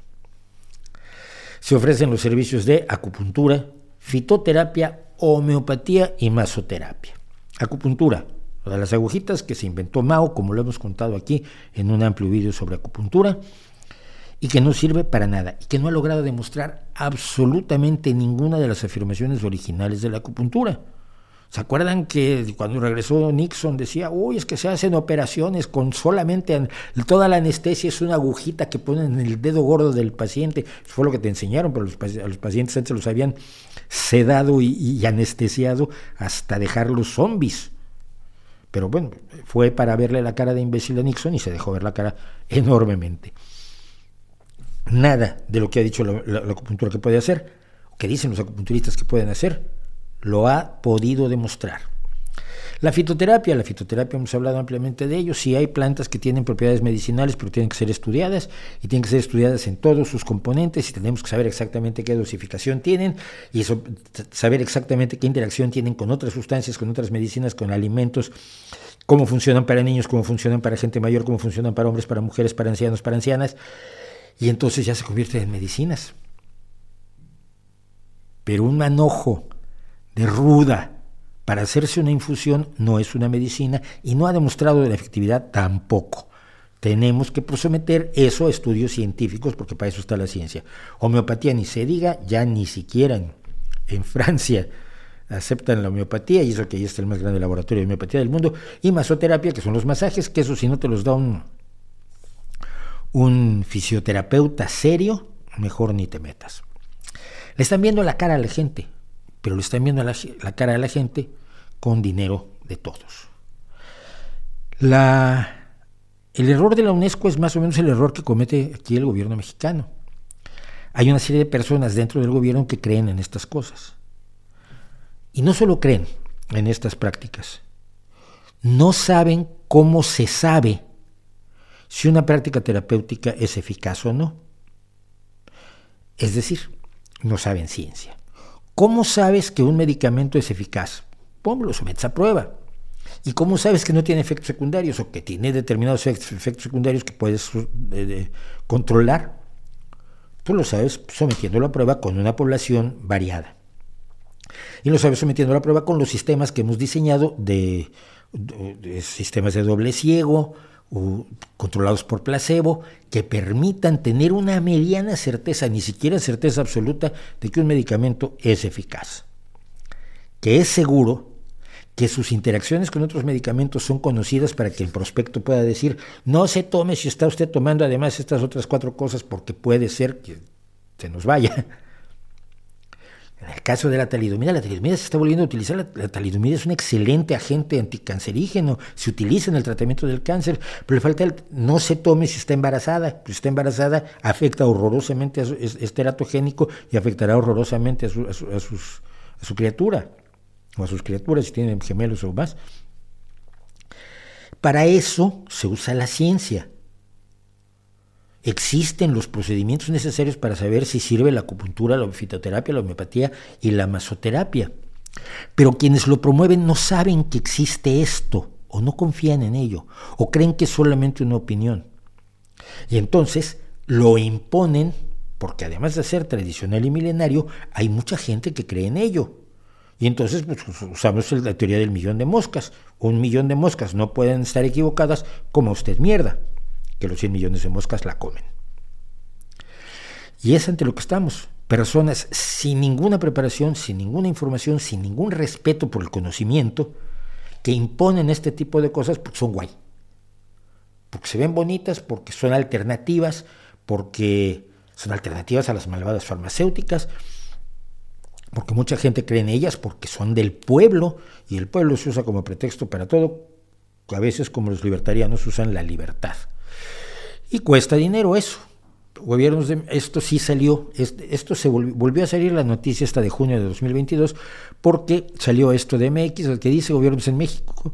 Gastan millones de pesos en terapias pseudocientíficas, aparte de las mencionadas antes, biomagnetismo, apiterapia, aromaterapia, grafología, ayurveda y más de 20 tipos de terapias con dudosa base científica, aquí se equivoca el reportero, con ninguna base científica, son incluidas en el presupuesto de distintos niveles de gobierno desde hace años. Una experta afirma que este uso del erario implica una violación del derecho a la salud de las personas. Exactamente, no es solo tirar el dinero, es que a estas personas las estás engañando. Les estás aplicando un procedimiento terapéutico no demostrado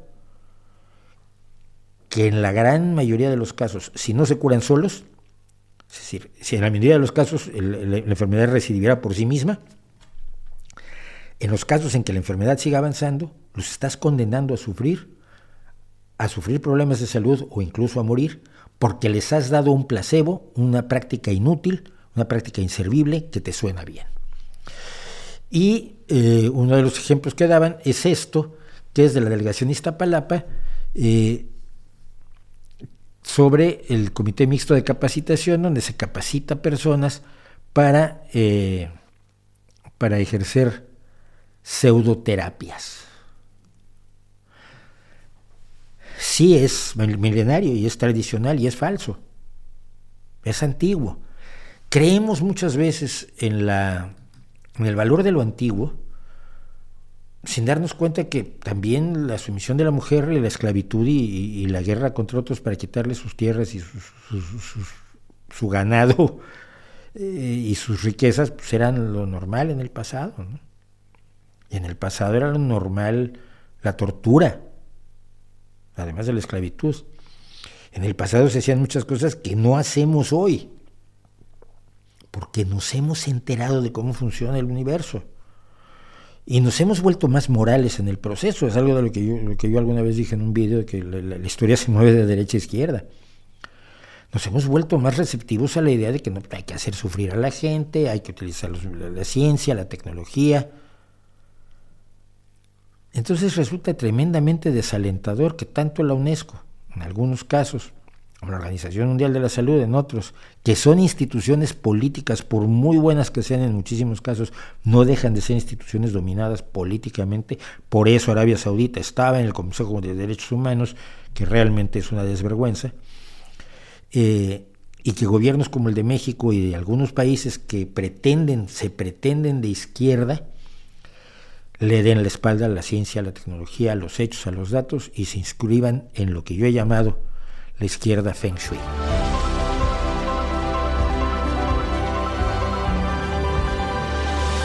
Macario Sánchez, ¿dónde va toda la información que adquirimos a través de los años al morir? Exactamente donde va tu digestión y la circulación de tu sangre. Sí, sí, sí. Y, y tu, actividad muscular. Toda la información que, estás que has adquirido está almacenada en tu cerebro, tu cerebro deja de funcionar.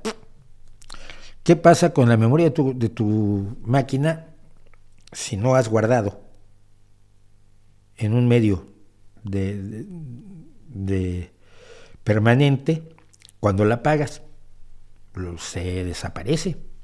Se desaparece, se convierte en unos microgramas, en unos milésimas de grado al enfriarse, no en unas milésimas, en, en varios grados a nivel del planeta, milésimas o millonésimas de grado al enfriarse tu cuerpo y dejar de funcionar. Es lo que sabemos.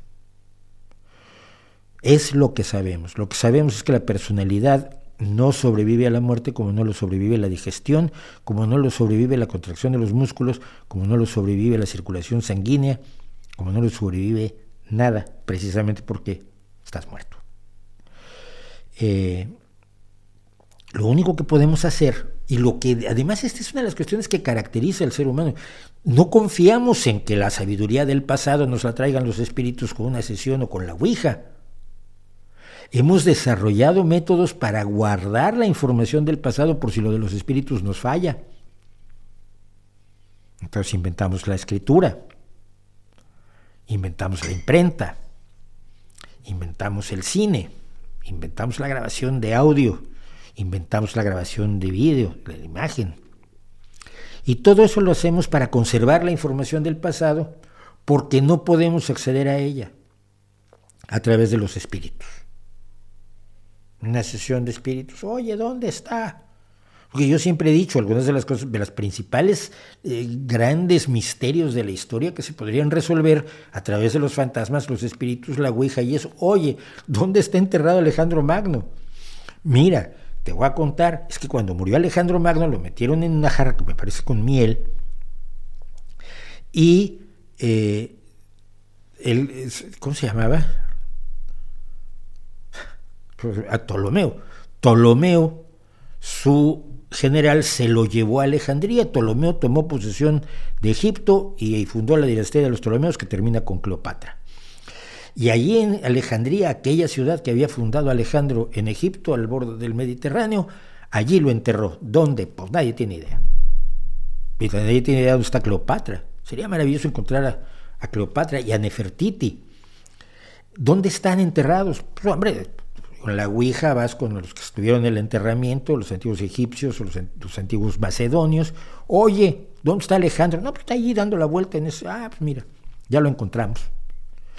Pero no nos dan esa información, no nos dicen dónde están las, grandes pecios de naves que se hundieron llenas de oro y plata durante los años de la explotación de las Américas por Europa.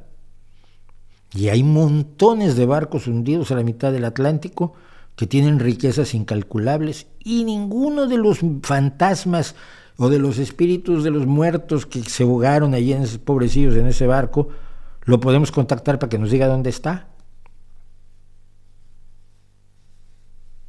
Ahí es a donde va la información. Si no la anotas, si no la escribes, si no la pones en, en una memoria USB o la pones en papel, se va.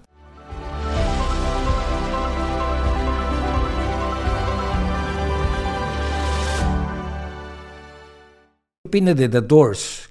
en mi opinión es una banda que no recibe la atención que merece, tal vez por los desplantes de Morrison, yo creo que sí, pero en su momento, a ver, los Doors fueron una, banda de una influencia enorme, enorme, sí, Morrison estaba chiflado, y están chiflados sus seguidores, yo he estado en el, en el cementerio de Perla Chess, hasta la, la, la tumba de Morrison. Y en la tumba de Morrison la gente deja bebida, cigarrillos y hashish. Y tengo un amigo que es escritor, que vivió en París, o vive en París, no lo sé todavía. Y es que cuando era joven y quería, quería fumar hashish y no tenía dinero para comprarlo, se metía en la noche al cementerio de Père y se lo robaba a Jim Morrison, a la tumba de Jim Morrison. De hecho, está cercada ahora la tumba, porque claro, la gente se, robaba los cigarrillos y el whisky y, y, el hashish que le dejaban en homenaje a Jim Morrison que murió en París. A la banda me parece excelente, tiene cosas extraordinarias, tiene canciones absolutamente maravillosas. People Are Strange es una de ellas, eh, pero la, de la, gitana, eh, en fin. Pero sí, quizás está olvidada, pero es que la figura de Morrison tenía ese, ese elemento que era atractiva y repulsiva a la vez, pero era un desagradable, cosa que tampoco es rara en el rock y el, tecladista, que es el que haya mantenido viva la llama, ha, la ha tratado de explotar un poco excesivamente. Yo creo que eso ha influido, pero no, The Doors a mí me parece una gran banda de rock.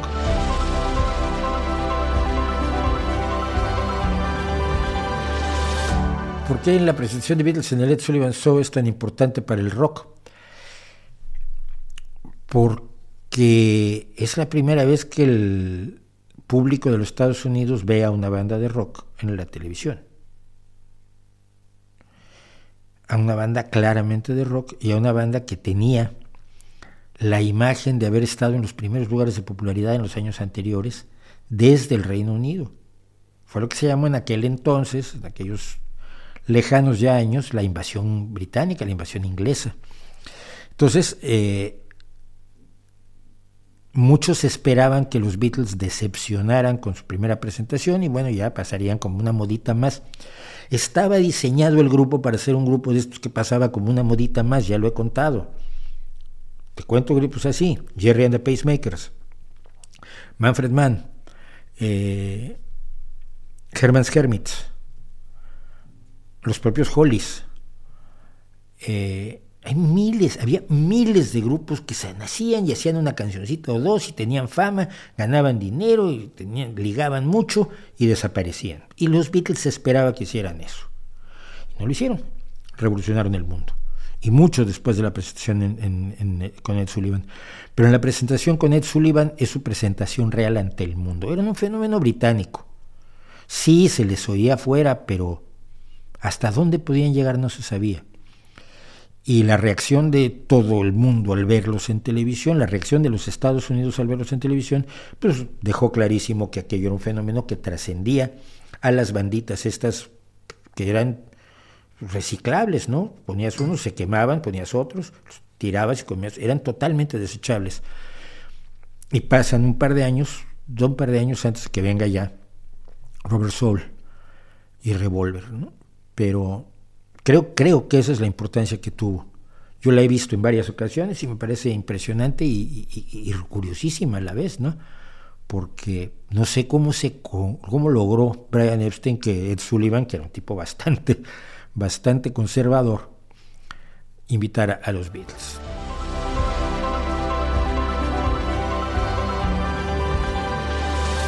Si Jesús que nunca existió, ¿quién o quiénes, según tu opinión, iniciaron la fundación del cristianismo? a ver, siempre he dicho que puede haber existido una persona o varias personas amalgamadas que fueron predicadores y que dan como resultado la imagen de Jesús, pero no, no, hizo no son gente que hizo milagros ni que hizo todo lo que cuentan los evangelios, que predicaron cosas muy bonitas. Lo que no existe es el Jesús de los evangelios. Tiene que tener una base histórica, seguramente tiene que tener una base histórica, pero ni resucitó al tercer día, ni caminó sobre el agua, ni revivió a Lázaro, ni hizo milagros, ni convirtió el agua en vino, ni, todo lo que se le atribuye, ni, secó a la pobre higuera que no tenía ninguna culpa, que siempre yo soy defensor de la higuera. Es que no, no era tiempo de higos y entonces la secó porque no tenía higos, ya tonto, pero no era tiempo de higos que esperabas. Entonces, Obviamente hay una base histórica, pero esa base histórica no se corresponde con el Jesús de los Evangelios, por lo tanto el Jesús de los Evangelios no puede ser un Jesús histórico, a menos que aceptes que hizo todos esos milagros. Entonces, creo que el mito se genera a partir de alguna persona o de dos o tres personas que fueron culturalmente relevantes y cien años después se están contando historias maravillosas de ellos. Bueno, si, si yo oigo a veces historias sobre Bruce Lee que dices tú, no, pues que nunca hizo eso. No, es que Bruce Lee una vez hizo tal cosa. No es cierto, es leyenda. Pero hacemos leyendas de la gente que nos resulta relevante por una u otra cosa. Y creo muy razonable ver que eso se hizo con algún personaje, atribuyéndole todo lo que luego le contaron al que hoy llamamos Mateo. Mateo, ¿cuál es? Mateo Marcos es la más antigua, no me acuerdo. Eh, el primero Marcos. Y, y él pues, lo, lo, lo, lo, embellece un poco y le pone de su cosecha y crea el primer evangelio que luego copian los otros tres, dos más y Juan que iba por su lado. Y Juan además muchos años después. Y eso es, ese mito es el que toma Pablo para crear el cristianismo, San Pablo. Eh, creo que el personaje mm, tiene que haber, sí tiene que haber existido un personaje, pero no es el personaje que nos cuentan pues los evangelios. Eso es lo que he tratado de decir en varias ocasiones, pero no me hacen caso.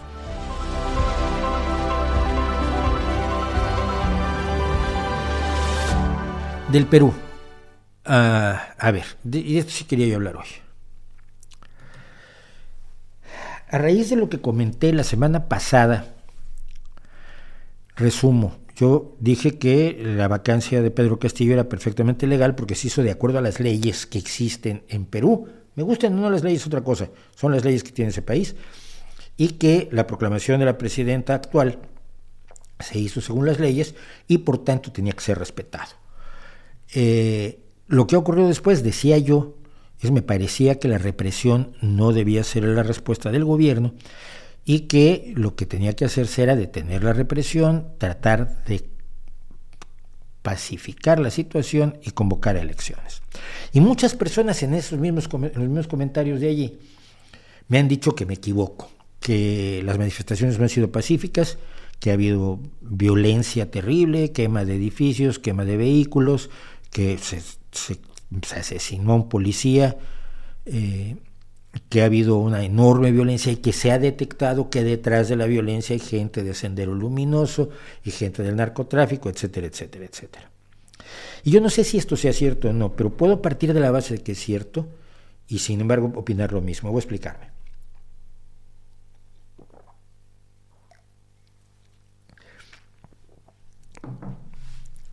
Eh, en ese tipo de movilizaciones populares, los violentos siempre son una minoría. Esto lo sabemos porque nos lo enseña la historia y la sociología, no porque me lo estoy inventando yo ahora. Es decir, son unas pocas personas las que provocan la violencia. Se llaman provocadores por algo, siempre los hemos tenido. En el, en el 68 en México, por ejemplo, no lograron, no lograron triunfar, pero había gente llamando a las armas. Y el Consejo Nacional de Huelga nunca se armó, afortunadamente. Luego algunos de sus integrantes se convirtieron en basuritas, pero bueno, eso le pasa a la gente con el tiempo, se echa a perder. No todos. Eh, en toda movilización social hay provocadores. Yo he estado en muchas manifestaciones donde dicen, vamos a atacar ese banco ya que estamos aquí, y tiran una piedra y siempre hay un compañero que dice, ya, ya, ya. No. Cuando la gente está muy caliente es muy fácil la provocación. No dudo para nada que haya habido violencia en las manifestaciones y violencia que puede haber sido organizada, puede ser sido, eh, emprendida por provocadores, emprendida por influencias de antiguos, eh, antiguos luchadores de Sendero Luminoso, que era una verdadera banda sanguinaria, despreciable por tu concepto, eh, o el narcotráfico o quien sea.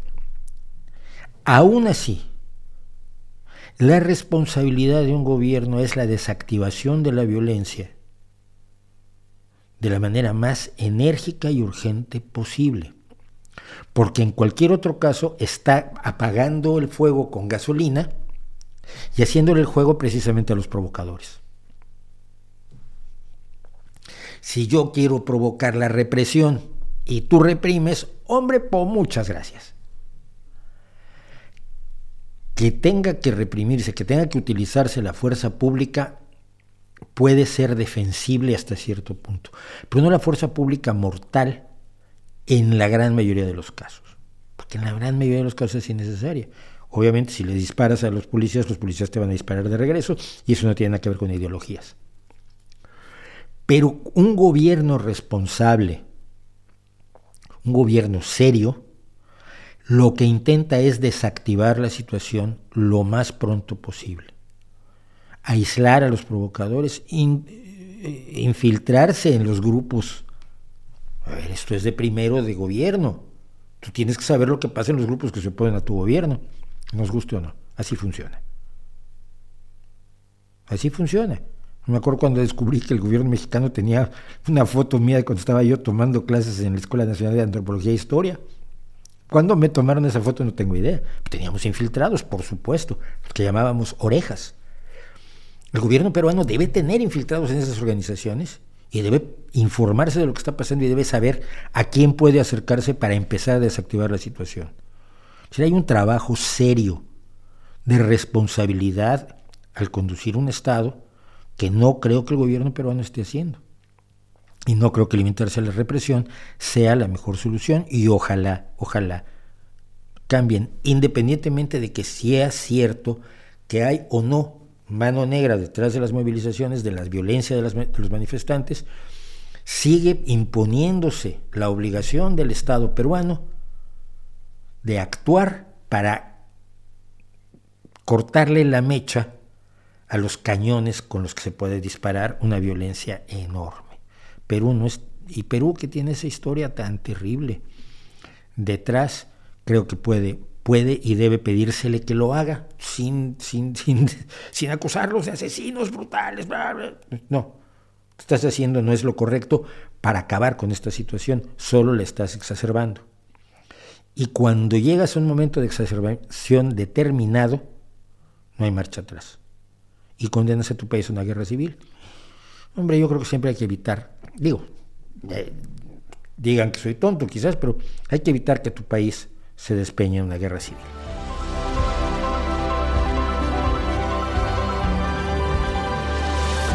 Si AMLO no se reelige pero gana Moreno, ¿cuál será el titiritero a la él será el titiritero a la calle? No lo creo. No lo creo porque no le son fieles. No le son fieles ninguno de los posibles candidatos de Morena.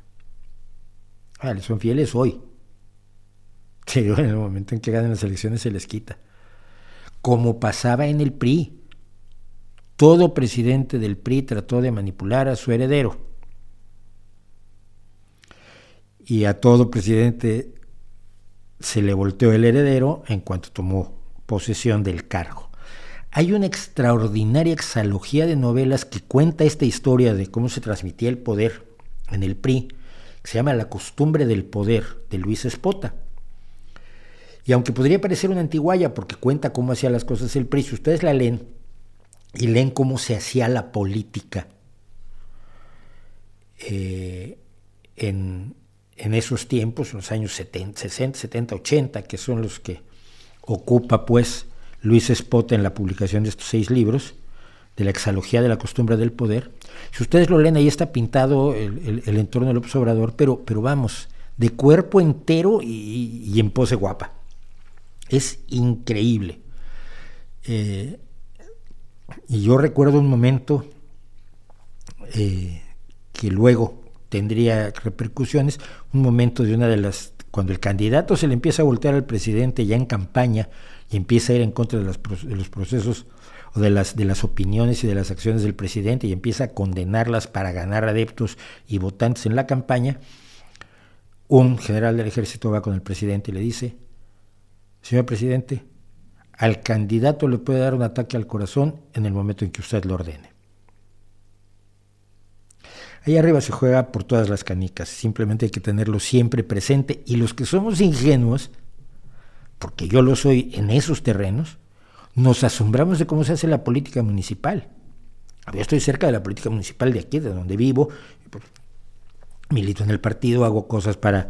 Eh, me piden que, que una charla, que haga una conferencia, que, me entere yo, me piden que escriba cosas a veces sobre lo que, se está, lo que está ocurriendo, los conflictos que tiene o los logros que tiene el, gobierno municipal y cómo se juega el poder detrás, tiene unos vericuetos que no son para sensibilidades poéticas como la de un servidor. Léanlo, les recomiendo muchísimo eso.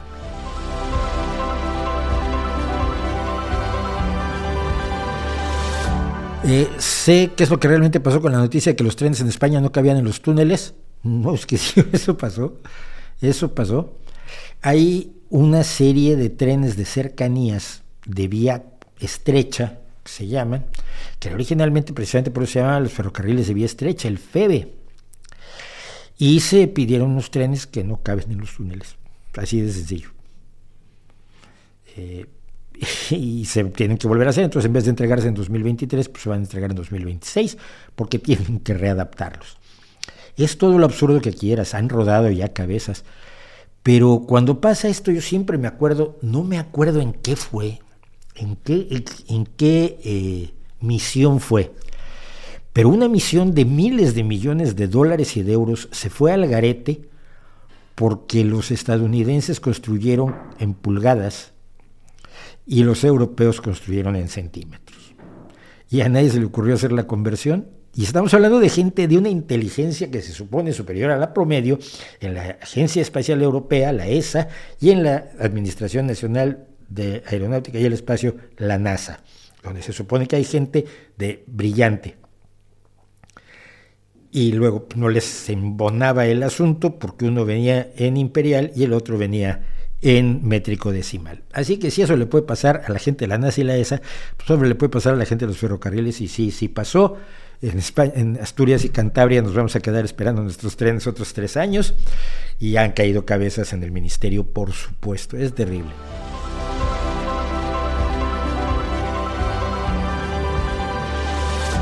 ¿Crees que en México hay racismo? Por supuesto que hay racismo en México.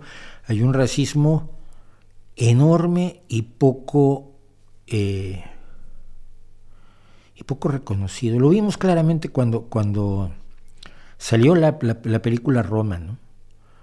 Cuando salió la película Roma, eh, se vio clarísimo cuáles son los niveles del racismo en México. Y es un racismo que va contra el indígena que tiene cultura indígena. Es decir, hay un racismo por simple y sencillamente el, tono de la piel o la herencia indígena, étnicamente. Eh, que a mí me llama mucho la atención, porque yo tengo un, alto porcentaje de herencia zapoteca por mi abuela, pero no se me nota. Y he contado ya la anécdota, pero la vuelvo a contar rápidamente. El que era el guionista del Pantera, no me acuerdo cuál son de su nombre ahora, fue un buen amigo mío y conversamos muy ampliamente sobre estos temas, era un hombre con rasgos profundamente indígenas, claramente indígenas, que una vez a nivel él, él, era panadero, él era taonero, pero quería ser escritor y entonces hacía reportajes. Y una vez se le ocurrió un reportaje maravilloso donde se disfrazó de indígena, o sea, se disfrazó, se puso ropa, pantalón de manta, camisa de manta, sombrero y, y guaraches, o sea, las sandalias mexicanas que se llaman guaraches, su morral al hombro y un fajo de billetes más gordo que el directorio telefónico y se fue a pedir una mesa en un restaurante en México. Le dijeron que estaba lleno todo, no estaba lleno, pero no le iban a dar una mesa a un señor que parecía un campesino indígena. Se fue a uno de los mejores hoteles de México, que en aquel entonces era el Hotel del Prado, y dijo, quiero una habitación. Uy, están ocupadas todas. Es que mire, tengo dinero para pagarlo. Sí, sí, no, señor, si el problema no es el dinero, es que no tenemos habitaciones, que sí tenían. Y así, en dos o tres lugares, hizo la prueba de cómo lo trataban. Unos días después, no me acuerdo si el día siguiente, unos días después, él que habitualmente vestía de traje y corbata, yo siempre lo vi de traje y corbata, eh, se presentó de traje y corbata al restaurante y dijo, una, una mesa, por favor. Sí, señor, como no, mire, aquí está su mesa. Y no le preguntaron si traía dinero, venía de traje y corbata, y no se fijaron que tenía rasgos indígenas porque traía traje y corbata. Le dieron de comer muy bien, luego se fue a una tienda donde no lo habían querido atender antes y ahora sí lo querían atender, y luego se fue al Hotel del Prado y dijo que quiere una habitación, le dijeron, claro, sí señor, para, ¿quiere la suite presidencial o quiere una habitación normal y corriente? Y se pasó la noche en el Prado.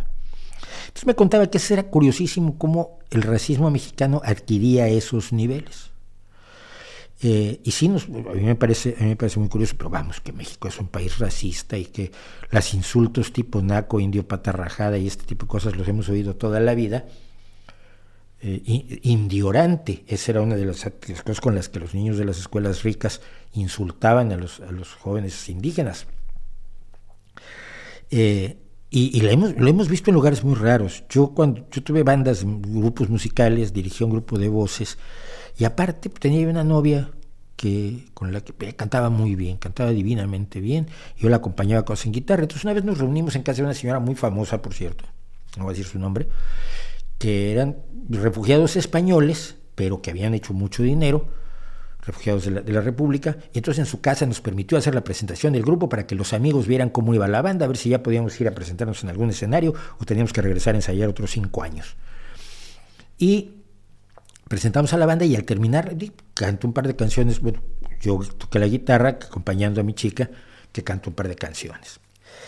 Y a había unos canapés y había un poco de bebida y hicimos vida social y de pronto se acercó a mí esta mujer que yo respetaba tanto, además. Me dice, Mauricio, ¿no crees que esta niña es un poco demasiado morena para ti? Así, si me hubieras caído un rayo en ese momento, no me alteró tanto. ¿Perdón? Me levanté, dije, oye, vámonos. Mi chica y yo nos fuimos. Nunca volví a hablar con esta gente. Eso ocurre. Eso ocurre en realidad en las clases altas mexicanas, donde sí se miden las cosas por el tono de la piel, independientemente de lo que le pasó a mi, amigo el, el guionista del Pantera. Eso lo hemos vivido, lo sabemos perfectamente nosotros patrocinábamos una escuela en Pilcaya Guerrero, de donde los chicos que sacaban primer lugar en la secundaria iban a estudiar el bachillerato en nuestra escuela, que era una escuela de ricos, donde el pobre era yo. Si yo era pobre, imagínense cómo eran los campesinos de Guerrero que venían, los chicos campesinos de Guerrero que venían patrocinados y becados por la escuela para estudiar con nosotros. Yo hice amistad con uno, Crisóforo, Cris, que luego fue dueño de varias imprentas y que le fue muy bien en la vida, eh, y al que quiero muchísimo.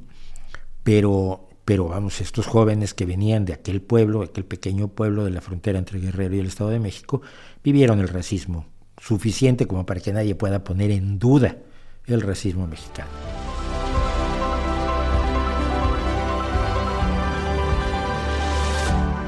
¿Podrías decir algo sobre la apuesta de Pascal? Puedo decir poco sobre la apuesta de Pascal porque, verás, el problema es este. Yo no puedo creer lo que decido. Es decir, no puedo decir mañana yo creo que los Ramones son un excelente grupo musical con una gran variedad armónica, melódica y, rítmica. Pues no, no lo, no lo puedo creer. No puedo creer que es buena la explotación de la gente, no puedo creer que es bueno el racismo.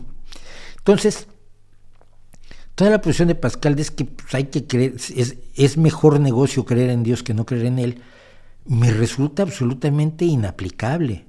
¿Cómo decides creer en algo si debes creer sinceramente, con, profundamente, con, devoción de tu corazón? No, no puedo creerlo. No puedo creer que me gustan las galletas de coco porque odio el coco. Creo lo que creo. Puedo alterar mis creencias con una serie de elementos, pero no por decisión mía.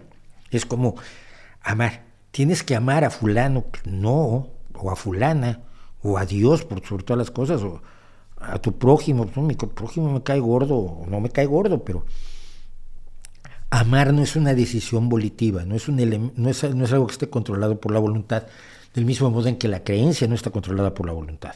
Entonces, me parece que es uno de estos juegos filosóficos que resultan interesantes retóricamente porque no tienen ninguna validez en la vida real. Yo no puedo decidir creer en Dios aunque me conviniera.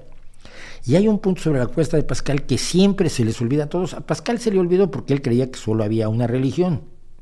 finalmente. Eh, finalmente se volvió, se volvió sacerdote, ¿no? Sí, no me acuerdo. Creo que sí. Pero que hay 13.000 dioses, entonces ¿en cuál crees? ¿Cuál es el bueno? Porque es peor que no creer en ningún dios va a ser que llegues convencido de que Cristo es el, salvador de tu alma, y te diga Odín con su parche en el ojo, ¿y tú de qué vas, chaval? Te has jodido la vida, la muerte, te has jodido la vida eterna. Hay 13.000 dioses, hay miles de dioses, se calculan 13.000. Eh, ¿Cómo sabes cuál es el bueno? Creer es bueno, sí, cuando, en el mundo de Pascal donde había dos opciones, o creer o no creer, pero cuando tienes una diversidad de dioses enorme, cualquier apuesta la llevas en contra. Desde el punto de vista de las probabilidades, uno contra 13.000, no lo apostaría yo nunca.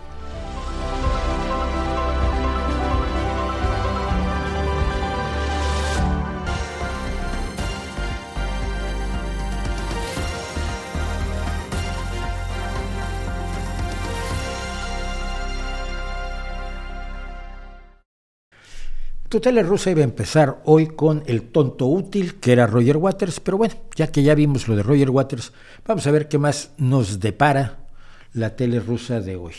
Evidentemente, la semana próxima, muy probablemente, vamos a tener en la, en la televisión rusa la intervención de Roger Waters y la comentarán nuestros amigos. Fíjense que han desaparecido de lo que hace Julia Davis, porque siempre quiero recordar que esto yo lo saco del Russia Media Monitor que hace Julia Davis, que es reportera de, The Daily Beast y que, que tácitamente nos ha dado permiso de utilizar su trabajo, porque ella dice, veo la televisión rusa para que no la tengas que ver tú, se le agradece el sacrificio, eh, pero han desaparecido algunos de los propagandistas y se ha centrado mucho en los programas de Soloviov y de uno o dos más. La gran, la dama de hierro famosa, pues ya no está allí. O sea, ya no, ya no, ha, ya no ha sacado programas de la dama de hierro, pero quizás está muy centrada también en Margarita Simonian, la antigua jefa de Ina Finogénova y, eh, y jefa de Russia Today, de RT, donde Roger Waters dice tonterías de cuando en cuando. Eh, porque fue condecorada por Vladimir Vladimirovich Putin con todas las de la ley, fue dignamente condecorada por sus servicios a la patria y a la propaganda. ¿no? Esa propaganda que antes hacía Ina Finogénova y que no le importó todas las otras guerras en las que se metía Rusia, pero pues esta sí. ¿Qué le vamos a hacer? Sigo esperando al abogado de Ina Finogénova para que me demande, porque fue en junio, julio del año pasado, hasta le dijo a un señor que luego me ayuda a mí como abogado que sí, va muy en serio, estoy esperando. Mientras tanto, vamos a ver qué nos cuenta la rusa de hoy. ¿Не нравится? Ah, creo Нравится que... смотреть, как... Sí, estamos bien. Perdón, perdón, pero es, como dicen los tontos, estos son problemas del directo. ¿Не нравится? ¿No te gusta que los centros de, de los centros de смотреть, decisión как горит Донецк? queden en, queden en llamas? Gorlovka, ¿Prefieres ver Maki- cómo se queman Donetsk, Gorlo- Gorlovka, Makiivka? Ивка? Вот это нравится, сволоча. Eso es lo que prefieren estas Мир был бы basuras. лучше без El mundo estaría mejor Pistoriusa, sin Pistorius, Baerbock que y es uno de los Scholz. ministros alemanes, Baerbock y Scholz. Без нацистской Sin las сволочи, basuras nazis засевшей в que Западной están en Германии. Alemania ori- occidental. la República Democrática Alemana será libre. Libertad para los antifascistas. Es lo que vamos a decir, ¿verdad? Para que eso ocurra, para hacer lo posible. Los guerreros rusos se están preparando. Son de diferentes nacionalidades y religiones. Están aprestándose para ganar. Es muy curioso cómo de pronto Ahora, este señor que es Vladimir Soloviov, el principal propagandista, el mejor pagado propagandista de la televisión rusa, ahora vuelve a dividir Alemania en Alemania Occidental y Alemania Oriental, que era la República Democrática Alemana, y que si usted tiene poquito de memoria era tan democrática como la República Popular Democrática de Corea, que es Corea del Norte. Pero bueno, los guerreros se alistan a ganar y por supuesto a separar otra vez a Alemania en dos, por lo visto. Байдена и к республиканцам призвал их Es muy curioso. Aquí eh, cuentan cómo es- eh, Biden acaba de dar la- el informe del Estado de la Nación en la Cámara de Dipu- en la- el Congreso de los Estados Unidos. El Congreso es cuando se reúnen diputados y senadores. Y en este, en este en, eh, discurso del Estado de la Nación, los republicanos más salvajes, más bestias, eh, como Marjorie Taylor Greene, que son además los más trumpistas los más ignorantes, los que han perseguido a víctimas de tiroteos por la calle, los antisemitas que dicen que los incendios en California los, los inician satélites judíos con láseres. Gente que cree eso de verdad, como esta mujer a la que vamos a ver disfrazada de foca. Entonces le estuvieron gritando a Joe Biden durante su intervención, le gritaba mentiroso y hacía su espectáculo. A esta mujer le gusta mucho hacer el espectáculo porque se lo aplauden, o por lo menos se callan los republicanos que le deberían decir, oye, no te comportes así. Y así lo contó la televisión rusa. Байдена и к республиканцам Biden призвал también их, se dirigió a цитата, los republicanos «окончить pidiéndoles que свару dejaran de ради pelear свары, por- solamente помочь por ему pelear сделать y lo Америку ayudaran снова a hacer América grande de nuevo. Make America great again. No es cierto. Biden nunca pidió hacer América grande de nuevo, hacer Estados Unidos grande de nuevo. Ese es el lema de Donald Trump, que ahora de pronto se lo trasladan a, Joe Biden porque se dan cuenta que es una tontería de lema, pero ahora lo usan como su propaganda. Los republicanos saludaron el discurso de Biden con silbidos y gritos de, en con descontento, en particular la congresista o diputada Marjorie Taylor, Taylor Greene, que gritó mentiroso, lo que se escuchó por todo el auditorio. No es un auditorio, es el Congreso de los Estados Unidos, es la Cámara de diputados, de eh, Cámara de Diputados, donde van también los senadores. También trajo un gran globo blanco al Congreso. Estaba vestida toda de blanco y era una pista obvia del reciente escándalo del de globo meteorológico chino. Globo meteorológico chino porque dicen que es un globo meteorológico, pero nadie sabe si es un globo meteorológico. Al parecer China tiene multitud de globos reuniendo inteligencia por todo el mundo y no son globos meteorológicos. Pero bueno, así se cuenta la historia y así le recuentan la historia. Y si le recuentan la historia a los rusos, más lo hacen cuando vuelven a contar la Segunda Guerra Mundial de una manera que usted nunca la había oído. Efectivamente, hace 80 años se eh, rompió el sitio de Stalingrado y se, se ganó la batalla de Stalingrado y fue el inicio de los avances de la Unión Soviética contra el ejército nazi, contra el ejército alemán. Cosa muy importante a recordar, una de las razones por las que la Unión Soviética logró resistir heroicamente la invasión nazi fue porque contó con, el apoyo de alimentos, armas de todo tipo y suministros diversos del programa Lend-Lease, préstamo, préstamo arrendamiento de los Estados Unidos y el Reino Unido. Estados Unidos y el Reino Unido metieron grandes cantidades de tanques, de aviones, de vehículos, de alimentos y demás durante todo el tiempo que Rusia, que la Unión Soviética, perdón, estuvo peleando contra los nazis, contra la invasión nazi que se ocurre después de que, Hitler pierde la batalla de Inglaterra. Nada de esto le quita heroísmo al pueblo soviético, al ejército soviético en su lucha contra el nazismo, pero pone las cosas en perspectiva. La perspectiva es que la guerra no la ganaron los estadounidenses, como dicen las películas, pero tampoco la ganó la Unión Soviética, como dicen algunas personas. La guerra la ganaron los aliados y sin todos los aliados no se habría ganado la guerra. Pero ahora nos la cuentan de nuevo. ¿Recuerda usted que Europa estaba totalmente ocupada por los nazis?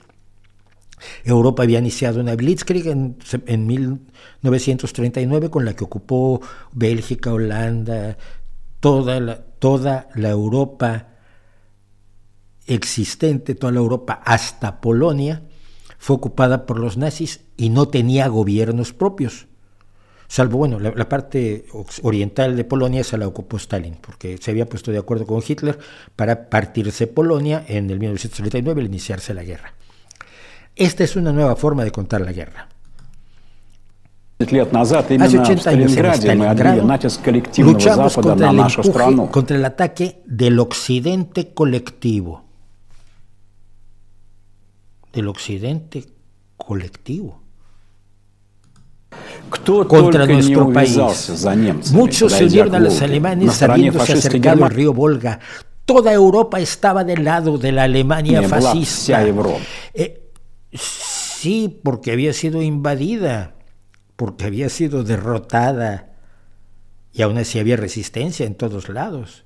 Y, y no eran los europeos los que querían estar del lado de la Alemania fascista.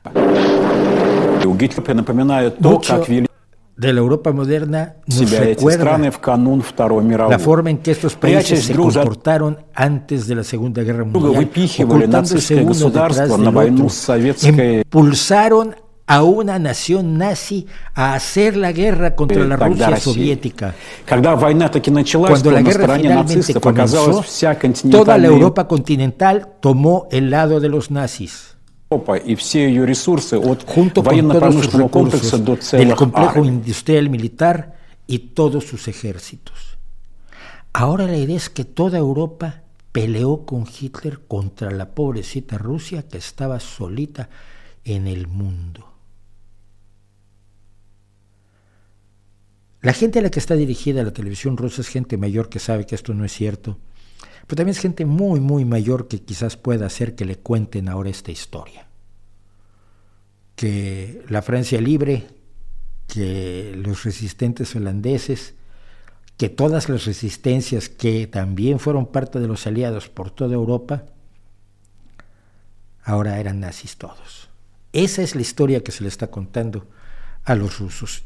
Y termino más o menos por aquí. Но тут э, этот El ганзейский cretino кретин Шольц, hanseático, ahora le dice hanseático por la Liga Hanseática, Olaf Scholz, que es el primer ministro socialista alemán, me ha vuelto a sorprender. меня просто очередной раз удивил. А, решил выделить Ha decidido mandar 14 14 tanques Leopardов 2 Leopard и 88 2 y Leopardов 1. 88 Leopard 1. 14, 1488. 1488, может, не... Y aquí Margarita nos dice, quizás no todo el mundo sabe acerca del 1488. No me acuerdo cuál es el 14, déjenme buscarlo rápidamente. Pero 88 es una forma de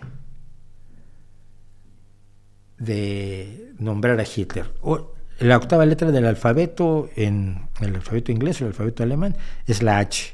88 es HH Heil Hitler.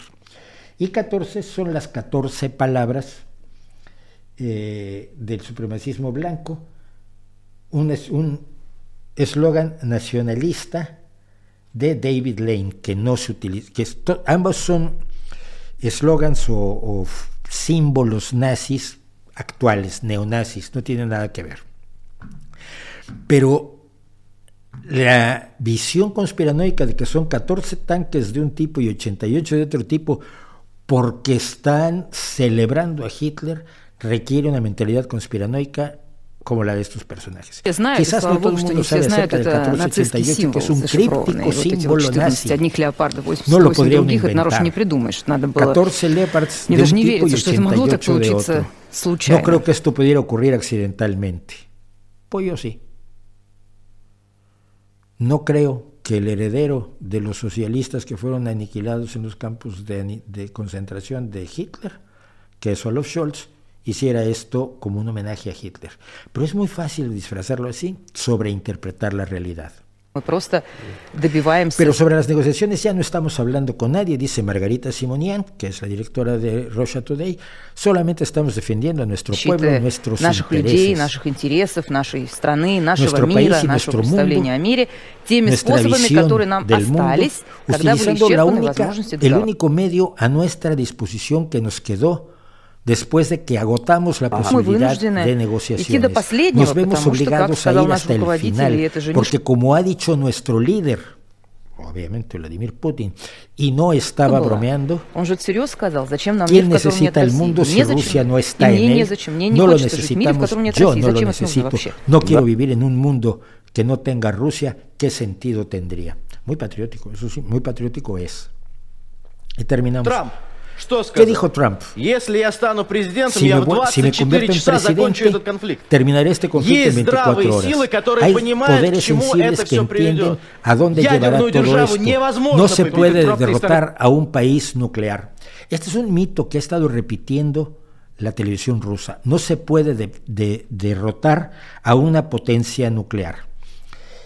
Salvo que sí, se puede. Y han sido derrotadas Francia es una potencia nuclear que fue derrotada en Vietnam y Estados Unidos, la mayor potencia nuclear, fue derrotado en Vietnam. Y la Unión Soviética, una potencia nuclear, fue derrotada en Afganistán. Claro que se ha podido derrotar a una potencia nuclear, siempre y cuando no utilice sus armas nucleares. Pero ese mito está utilizándose para mantener el ánimo de la gente en el sentido de que Rusia va a vencer. Y aquí es donde entran en una, discurso, en una discusión eh, interesante. Y bueno, esta simplemente deja claro, el problema es que Trump no va a ser presidente. Ya se han dado cuenta en Rusia que es muy difícil que Trump repita en el 2024. Ahora mismo, dice el director del, del Instituto de Países del CIS, Igor Shishkin, el señor Macron está prácticamente en guerra contra nosotros. Macron es el único que ha seguido tratando de hablar con Putin. Бербок tenía razón, Europa está en guerra contra nosotros, está mandando el equipo que está matando a nuestros civiles. No han muerto civiles rusos. Los civiles que han muerto son todos ucranianos y son decenas de miles, por cierto. Y nuestros soldados a manos de los ucranianos. Mientras tanto se está frotando sus pequeñas manecitas mientras nos, nosotros seguimos sin apoyar a los luchadores por los derechos de la población musulmana en Francia, que están siendo oprimidos de la peor forma. No, mira, quienes están siendo oprimidos de la peor forma son otros. No digo que sea una situación excelente la de los musulmanes en Francia, pero no están eh, siendo oprimidos de la peor forma e invitarlos a que se levanten en armas contra el gobierno francés no creo que sea la forma de garantizar que se respeten todos sus derechos. Ideas mías. Я уже предлагала. Sí, eso ya lo sugerí yo. Извините, можно, можно ¿Puedo, вот puedo уточнить? aclarar algo, Я dice в какой-то веке Margarita? согласна с Dices Майклом. que Вы tenemos говорите, la у нас есть capacidad de возможность derrotar разгромить ВСУ. А a почему las мы Fuerzas тогда до Armadas сих пор их ucranianas. не разгромили? Entonces, ¿por qué todavía no las, no las derrotamos? Dice, es otra pregunta. Es una pregunta independiente. Esa es una pregunta que hay que hacer al presidente. Y ahí es donde ella se descacharra de la risa porque se da cuenta que ha metido la pata. ¿Dónde y cómo él decidirá que debemos comenzar? Él dijo, no hemos empezado a pelear todavía en toda nuestra capacidad. Son sus palabras. Tiene razones para no dar, para todavía no dar la orden para que nuestro ejército luche con todo su poder, probablemente la tiene. Y ahí Margarita de Simonian tuvo que mirar para otro lado, porque a quien había puesto en duda de por qué no estamos peleando con toda nuestra fuerza, que yo creo, y los estrategas dicen que Rusia ha empeñado toda su fuerza y por eso está probablemente por iniciar otra movilización, pues eh, sería poner en duda por qué Putin no está mandando toda su fuerza en contra de Ucrania. Lo que está mandando son a decenas de miles de reclutas recientes y de personas sacadas de las prisiones por Prigozhin, el, director, el, dueño y, jefe del, del, grupo mercenario Wagner. Está lanzando en oleadas a morir por miles, eh, sin nada de entrenamiento en una verdadera picadora de carne, quienes los, y lo estaban dando a morir, lanzándose en oleadas contra los ucranianos en los distintos frentes de batalla, porque hay un larguísimo frente de batalla a lo largo de todo el oriente ucraniano. Y es terrible que alguien pueda tenerle tal desprecio a sus fuerzas como para lanzarlos a misiones suicidas, que vamos, una misión suicida puede darse si militarmente es necesaria, pero oleadas y oleadas de personas que van a morir contra contra soldados que están claramente mejor preparados y mejor armados que ellos, es una barbaridad y es otra de las barbaridades, pues, del señor Vladimir Vladimirovich Putin.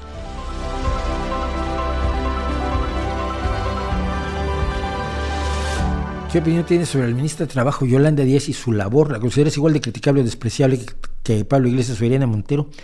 Es más lista, muchísimo más lista. A ver, Yolanda está ahora hablando de una serie de cuestiones que la hacen sonar como una socialdemócrata de pro. El único problema es que no lo es. Yolanda Díaz es miembro del Partido Comunista Español y se dio de baja en Izquierda Unida porque Izquierda Unida no respondía a las expectativas, deseos e ideario fundamental del Partido Comunista Español, que cualquiera de ustedes puede leer si va a internet, va a Google y pone Partido Comunista Español y va al sitio web del Partido Comunista Español donde explica cómo su objetivo es precisamente instaurar la dictadura del proletariado y estatizar el 100% de todas las empresas productivas u organizaciones productivas que puedan existir en España, que es lo que hacen los partidos comunistas, para eso son. Pero está fingiendo ser otra cosa, aunque hace poco se salía de Izquierda Unida porque no era lo suficientemente radical de acuerdo a las ideas que ella tiene.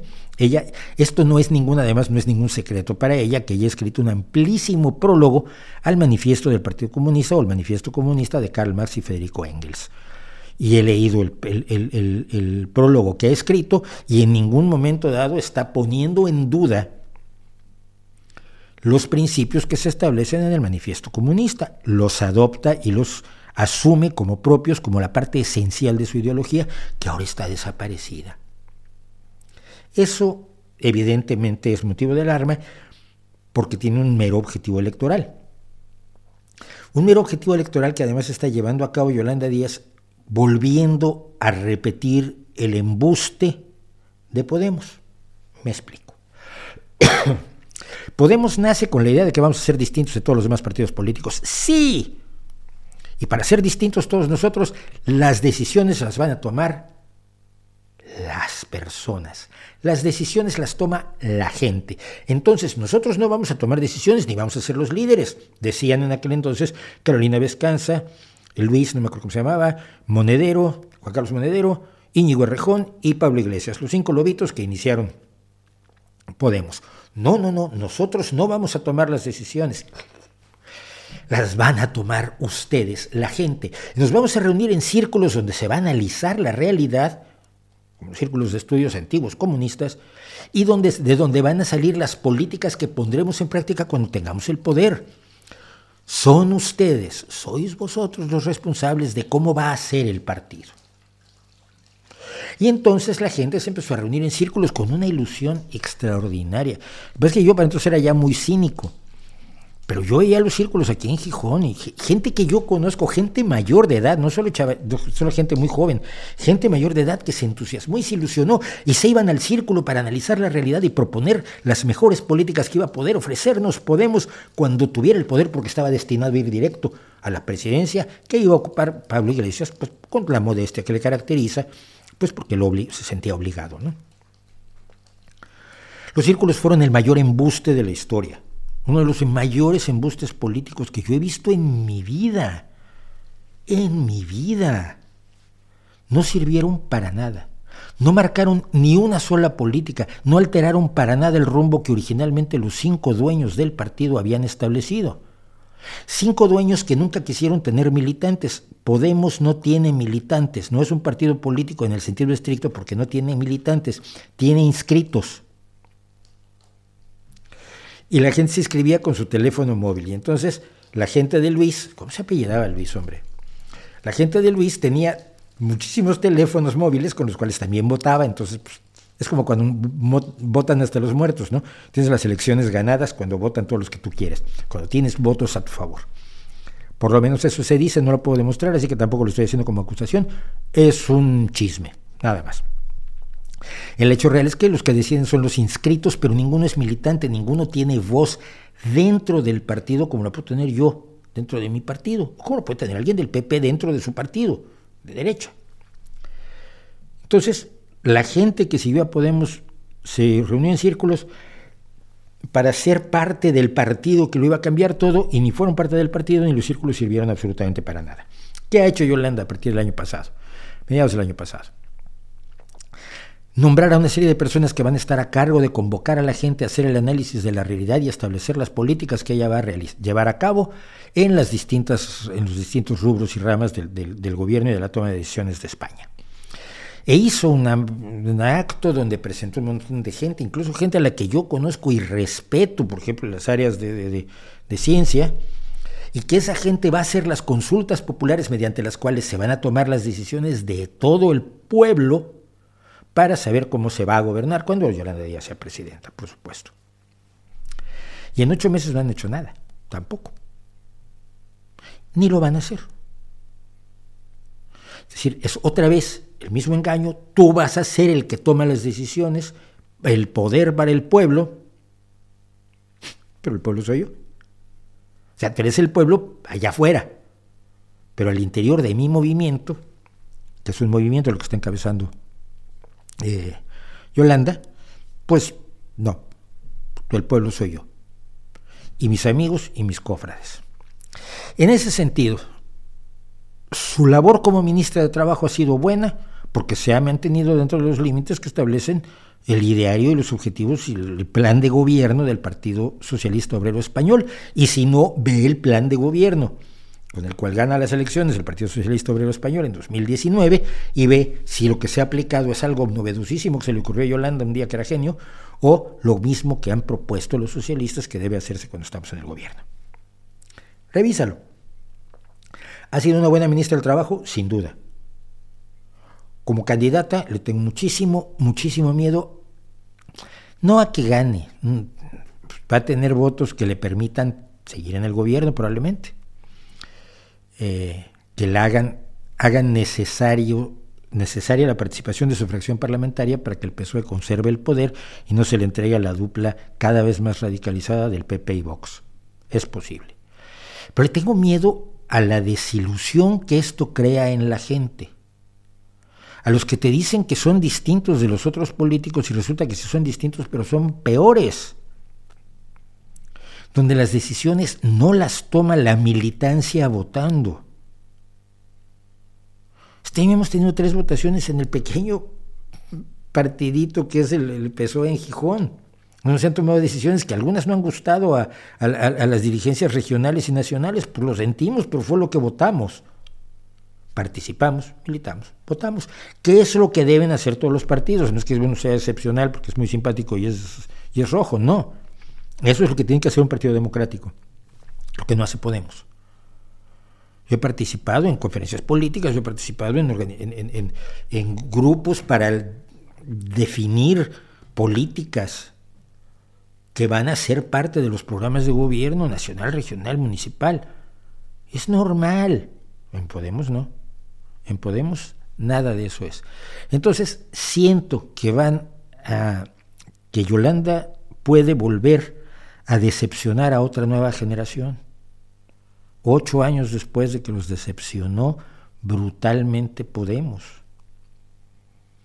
Unos años después Podemos, las expectativas de Podemos se fueron al garete, hoy pelean entre el 5 y el 10% de los votos, lo mismo que peleó Izquierda Unida siempre, sí, 18% de los votos ya era lo máximo que llegó a tener Izquierda Unida, que reúne un montón de grupos de izquierda, de izquierda revolucionaria, de izquierda radical, de izquierda leninista. Entonces, volverle a decir ahora a los, jóvenes de ahora, que ya son distintos de los jóvenes de 18 años, que ahora sí ellos van a poder participar de otra manera, que no tienen que participar en los partidos democráticos tradicionales, porque hay una nueva forma en la cual ellos van a ser la voz que se escuche en las instancias de gobierno, es volverlos a engañar y volver a generar una generación de decepcionados de la política que llegan a la conclusión de que todos son iguales. Eso es lo que me preocupa de Yolanda García a mí.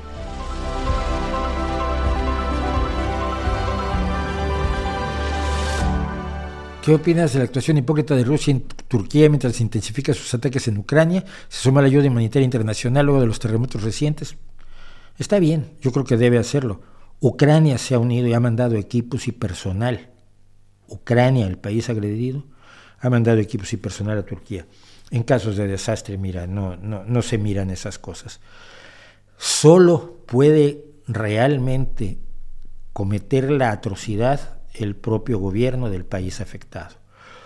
Erdogan está cometiendo algunas barbaridades, pero inevitablemente yo me tengo que acordar de, del terremoto de 1985 que viví en México, del que fui primero rescatista y luego gente de acopio y distribución de materiales, de logística en la base Cibeles, en donde está la la reproducción de la estatua de las Cibeles de Madrid, que está en la colonia Roma en México, donde se puso una base de acopio y distribución de todo tipo de materiales, comida, pañales, eh, material de curación, eh, sopletes de oxiacetileno, que alguno me ayudó a conseguir, algún gran amigo como, como eh, Luis Carbajo. Y yo me acuerdo cuando el gobierno mexicano dijo que no necesitaba ayuda internacional. Y el gobierno mexicano dijo esto cuando se oían los gritos de la gente debajo de los escombros en la, en la colonia Roma y, en la, y, sobre Avenida Insurgentes. Y el hijo de tal de Miguel de la Madrid diciendo que México se las podía arreglar solo, cuando no se las podía arreglar solo, cuando no tenía las herramientas, el personal, el conocimiento, ni, ni la cantidad de gente necesaria para responder a la atrocidad que fue aquel terremoto donde cayeron, por supuesto, sobre todo edificios de gobierno construidos con, con corruptelas, con, menos, con varilla de menor calibre, con demasiada arena en el, en el hormigón o concreto, con, con diseños inadecuados, con todo aquello por donde podían robar dinero los contratistas del gobierno, para que luego se cayeran encima de la gente, los hospitales, las oficinas de gobierno, las escuelas, que no se cayeron encima de los niños porque el terremoto fue a las 7.19 de la mañana, se ha sido a las 8.19, el desastre no te lo hubieras acabado. Eso lo puede hacer un gobierno. Erdogan está metiendo la pata, pero no tanto como la metió eh, de la Madrid. A mí me llegaron a cortar cartucho en el Parque México, soldado. Y no que estuve, yo no estaba haciendo nada heroico, yo quería llegar a donde estaba el Socorro Alpino de México, que era en el, en, el centro de la ciudad donde nos íbamos a reunir pero, pero en este caso que vaya, que Rusia mande gente, que Ucrania mande gente, que todos los países que puedan manden gente, es urgentísimo porque nadie de los que están abajo de los escombros tiene la culpa y puede sacar a miles y miles de ellos todavía, a miles y miles de ellos. Y niños, dos semanas después salen del, del hospital de la mujer en México, en el centro médico, salían niños a los 10 y 12 días, bebés recién nacidos que habían soportado estar allá abajo, bajo los escombros, durante 10 y 12 días. No hay nada malo que pueda yo decir de nadie que envíe ayuda a Turquía en este momento. Me siento terriblemente identificado porque lo que yo viví allí me convirtió en otra persona distinta.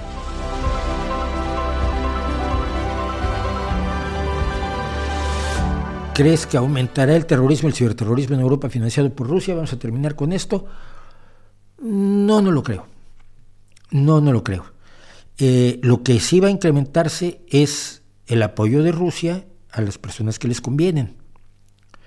Y quienes les convienen es la ultraderecha. No nos hagamos tontos. Este cuento de que los nazis son ellos y nosotros no, es, no es cierto quien está apoyando a los nazis en Europa, quien ha dado dinero a los nazis en Europa, quien es amigo de los nazis de Europa, es Vladimir Putin. No es Rusia, ni son los rusos de la calle, por favor. Pero quien le ha dado dinero a Marine Le Pen para salvarle el trasero a su, a su miserable partido, que ahora se llama el, Reencuentro Nacional, o, ya no se llama el Frente Nacional que se llamaba antes, eh, la Asamblea Nacional, eh, quien le dio dinero fue Putin, quien se fotografía con los, con los extremistas, eso Putin o Alexander Dugin, que es la, la, voz de la conciencia de Vladimir Putin. Eh, quien está hablando de apoyar a quienes les interesan son los propagandistas de Putin, quien está apoyando a los musulmanes en Francia, quien está pidiendo que se lancen armas, ataques nucleares contra Berlín, eh, Londres, Madrid, París y, Roma pues, son los propagandistas de Putin, así que creo que ahí queda, queda clarísimo.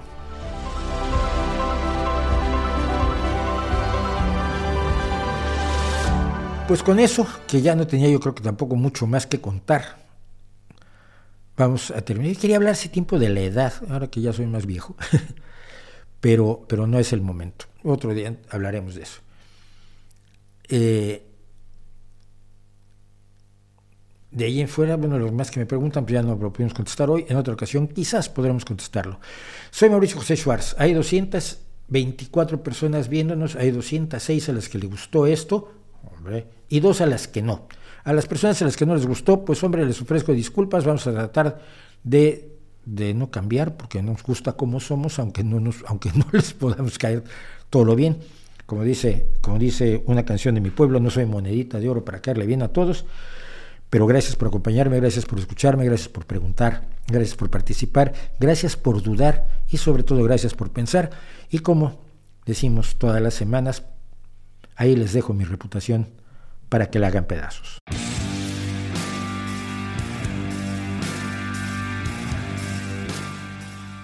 Gracias por acompañarnos en El Rey va desnudo en vivo, el podcast de los streamings semanales de Mauricio José Schwartz en su canal de YouTube.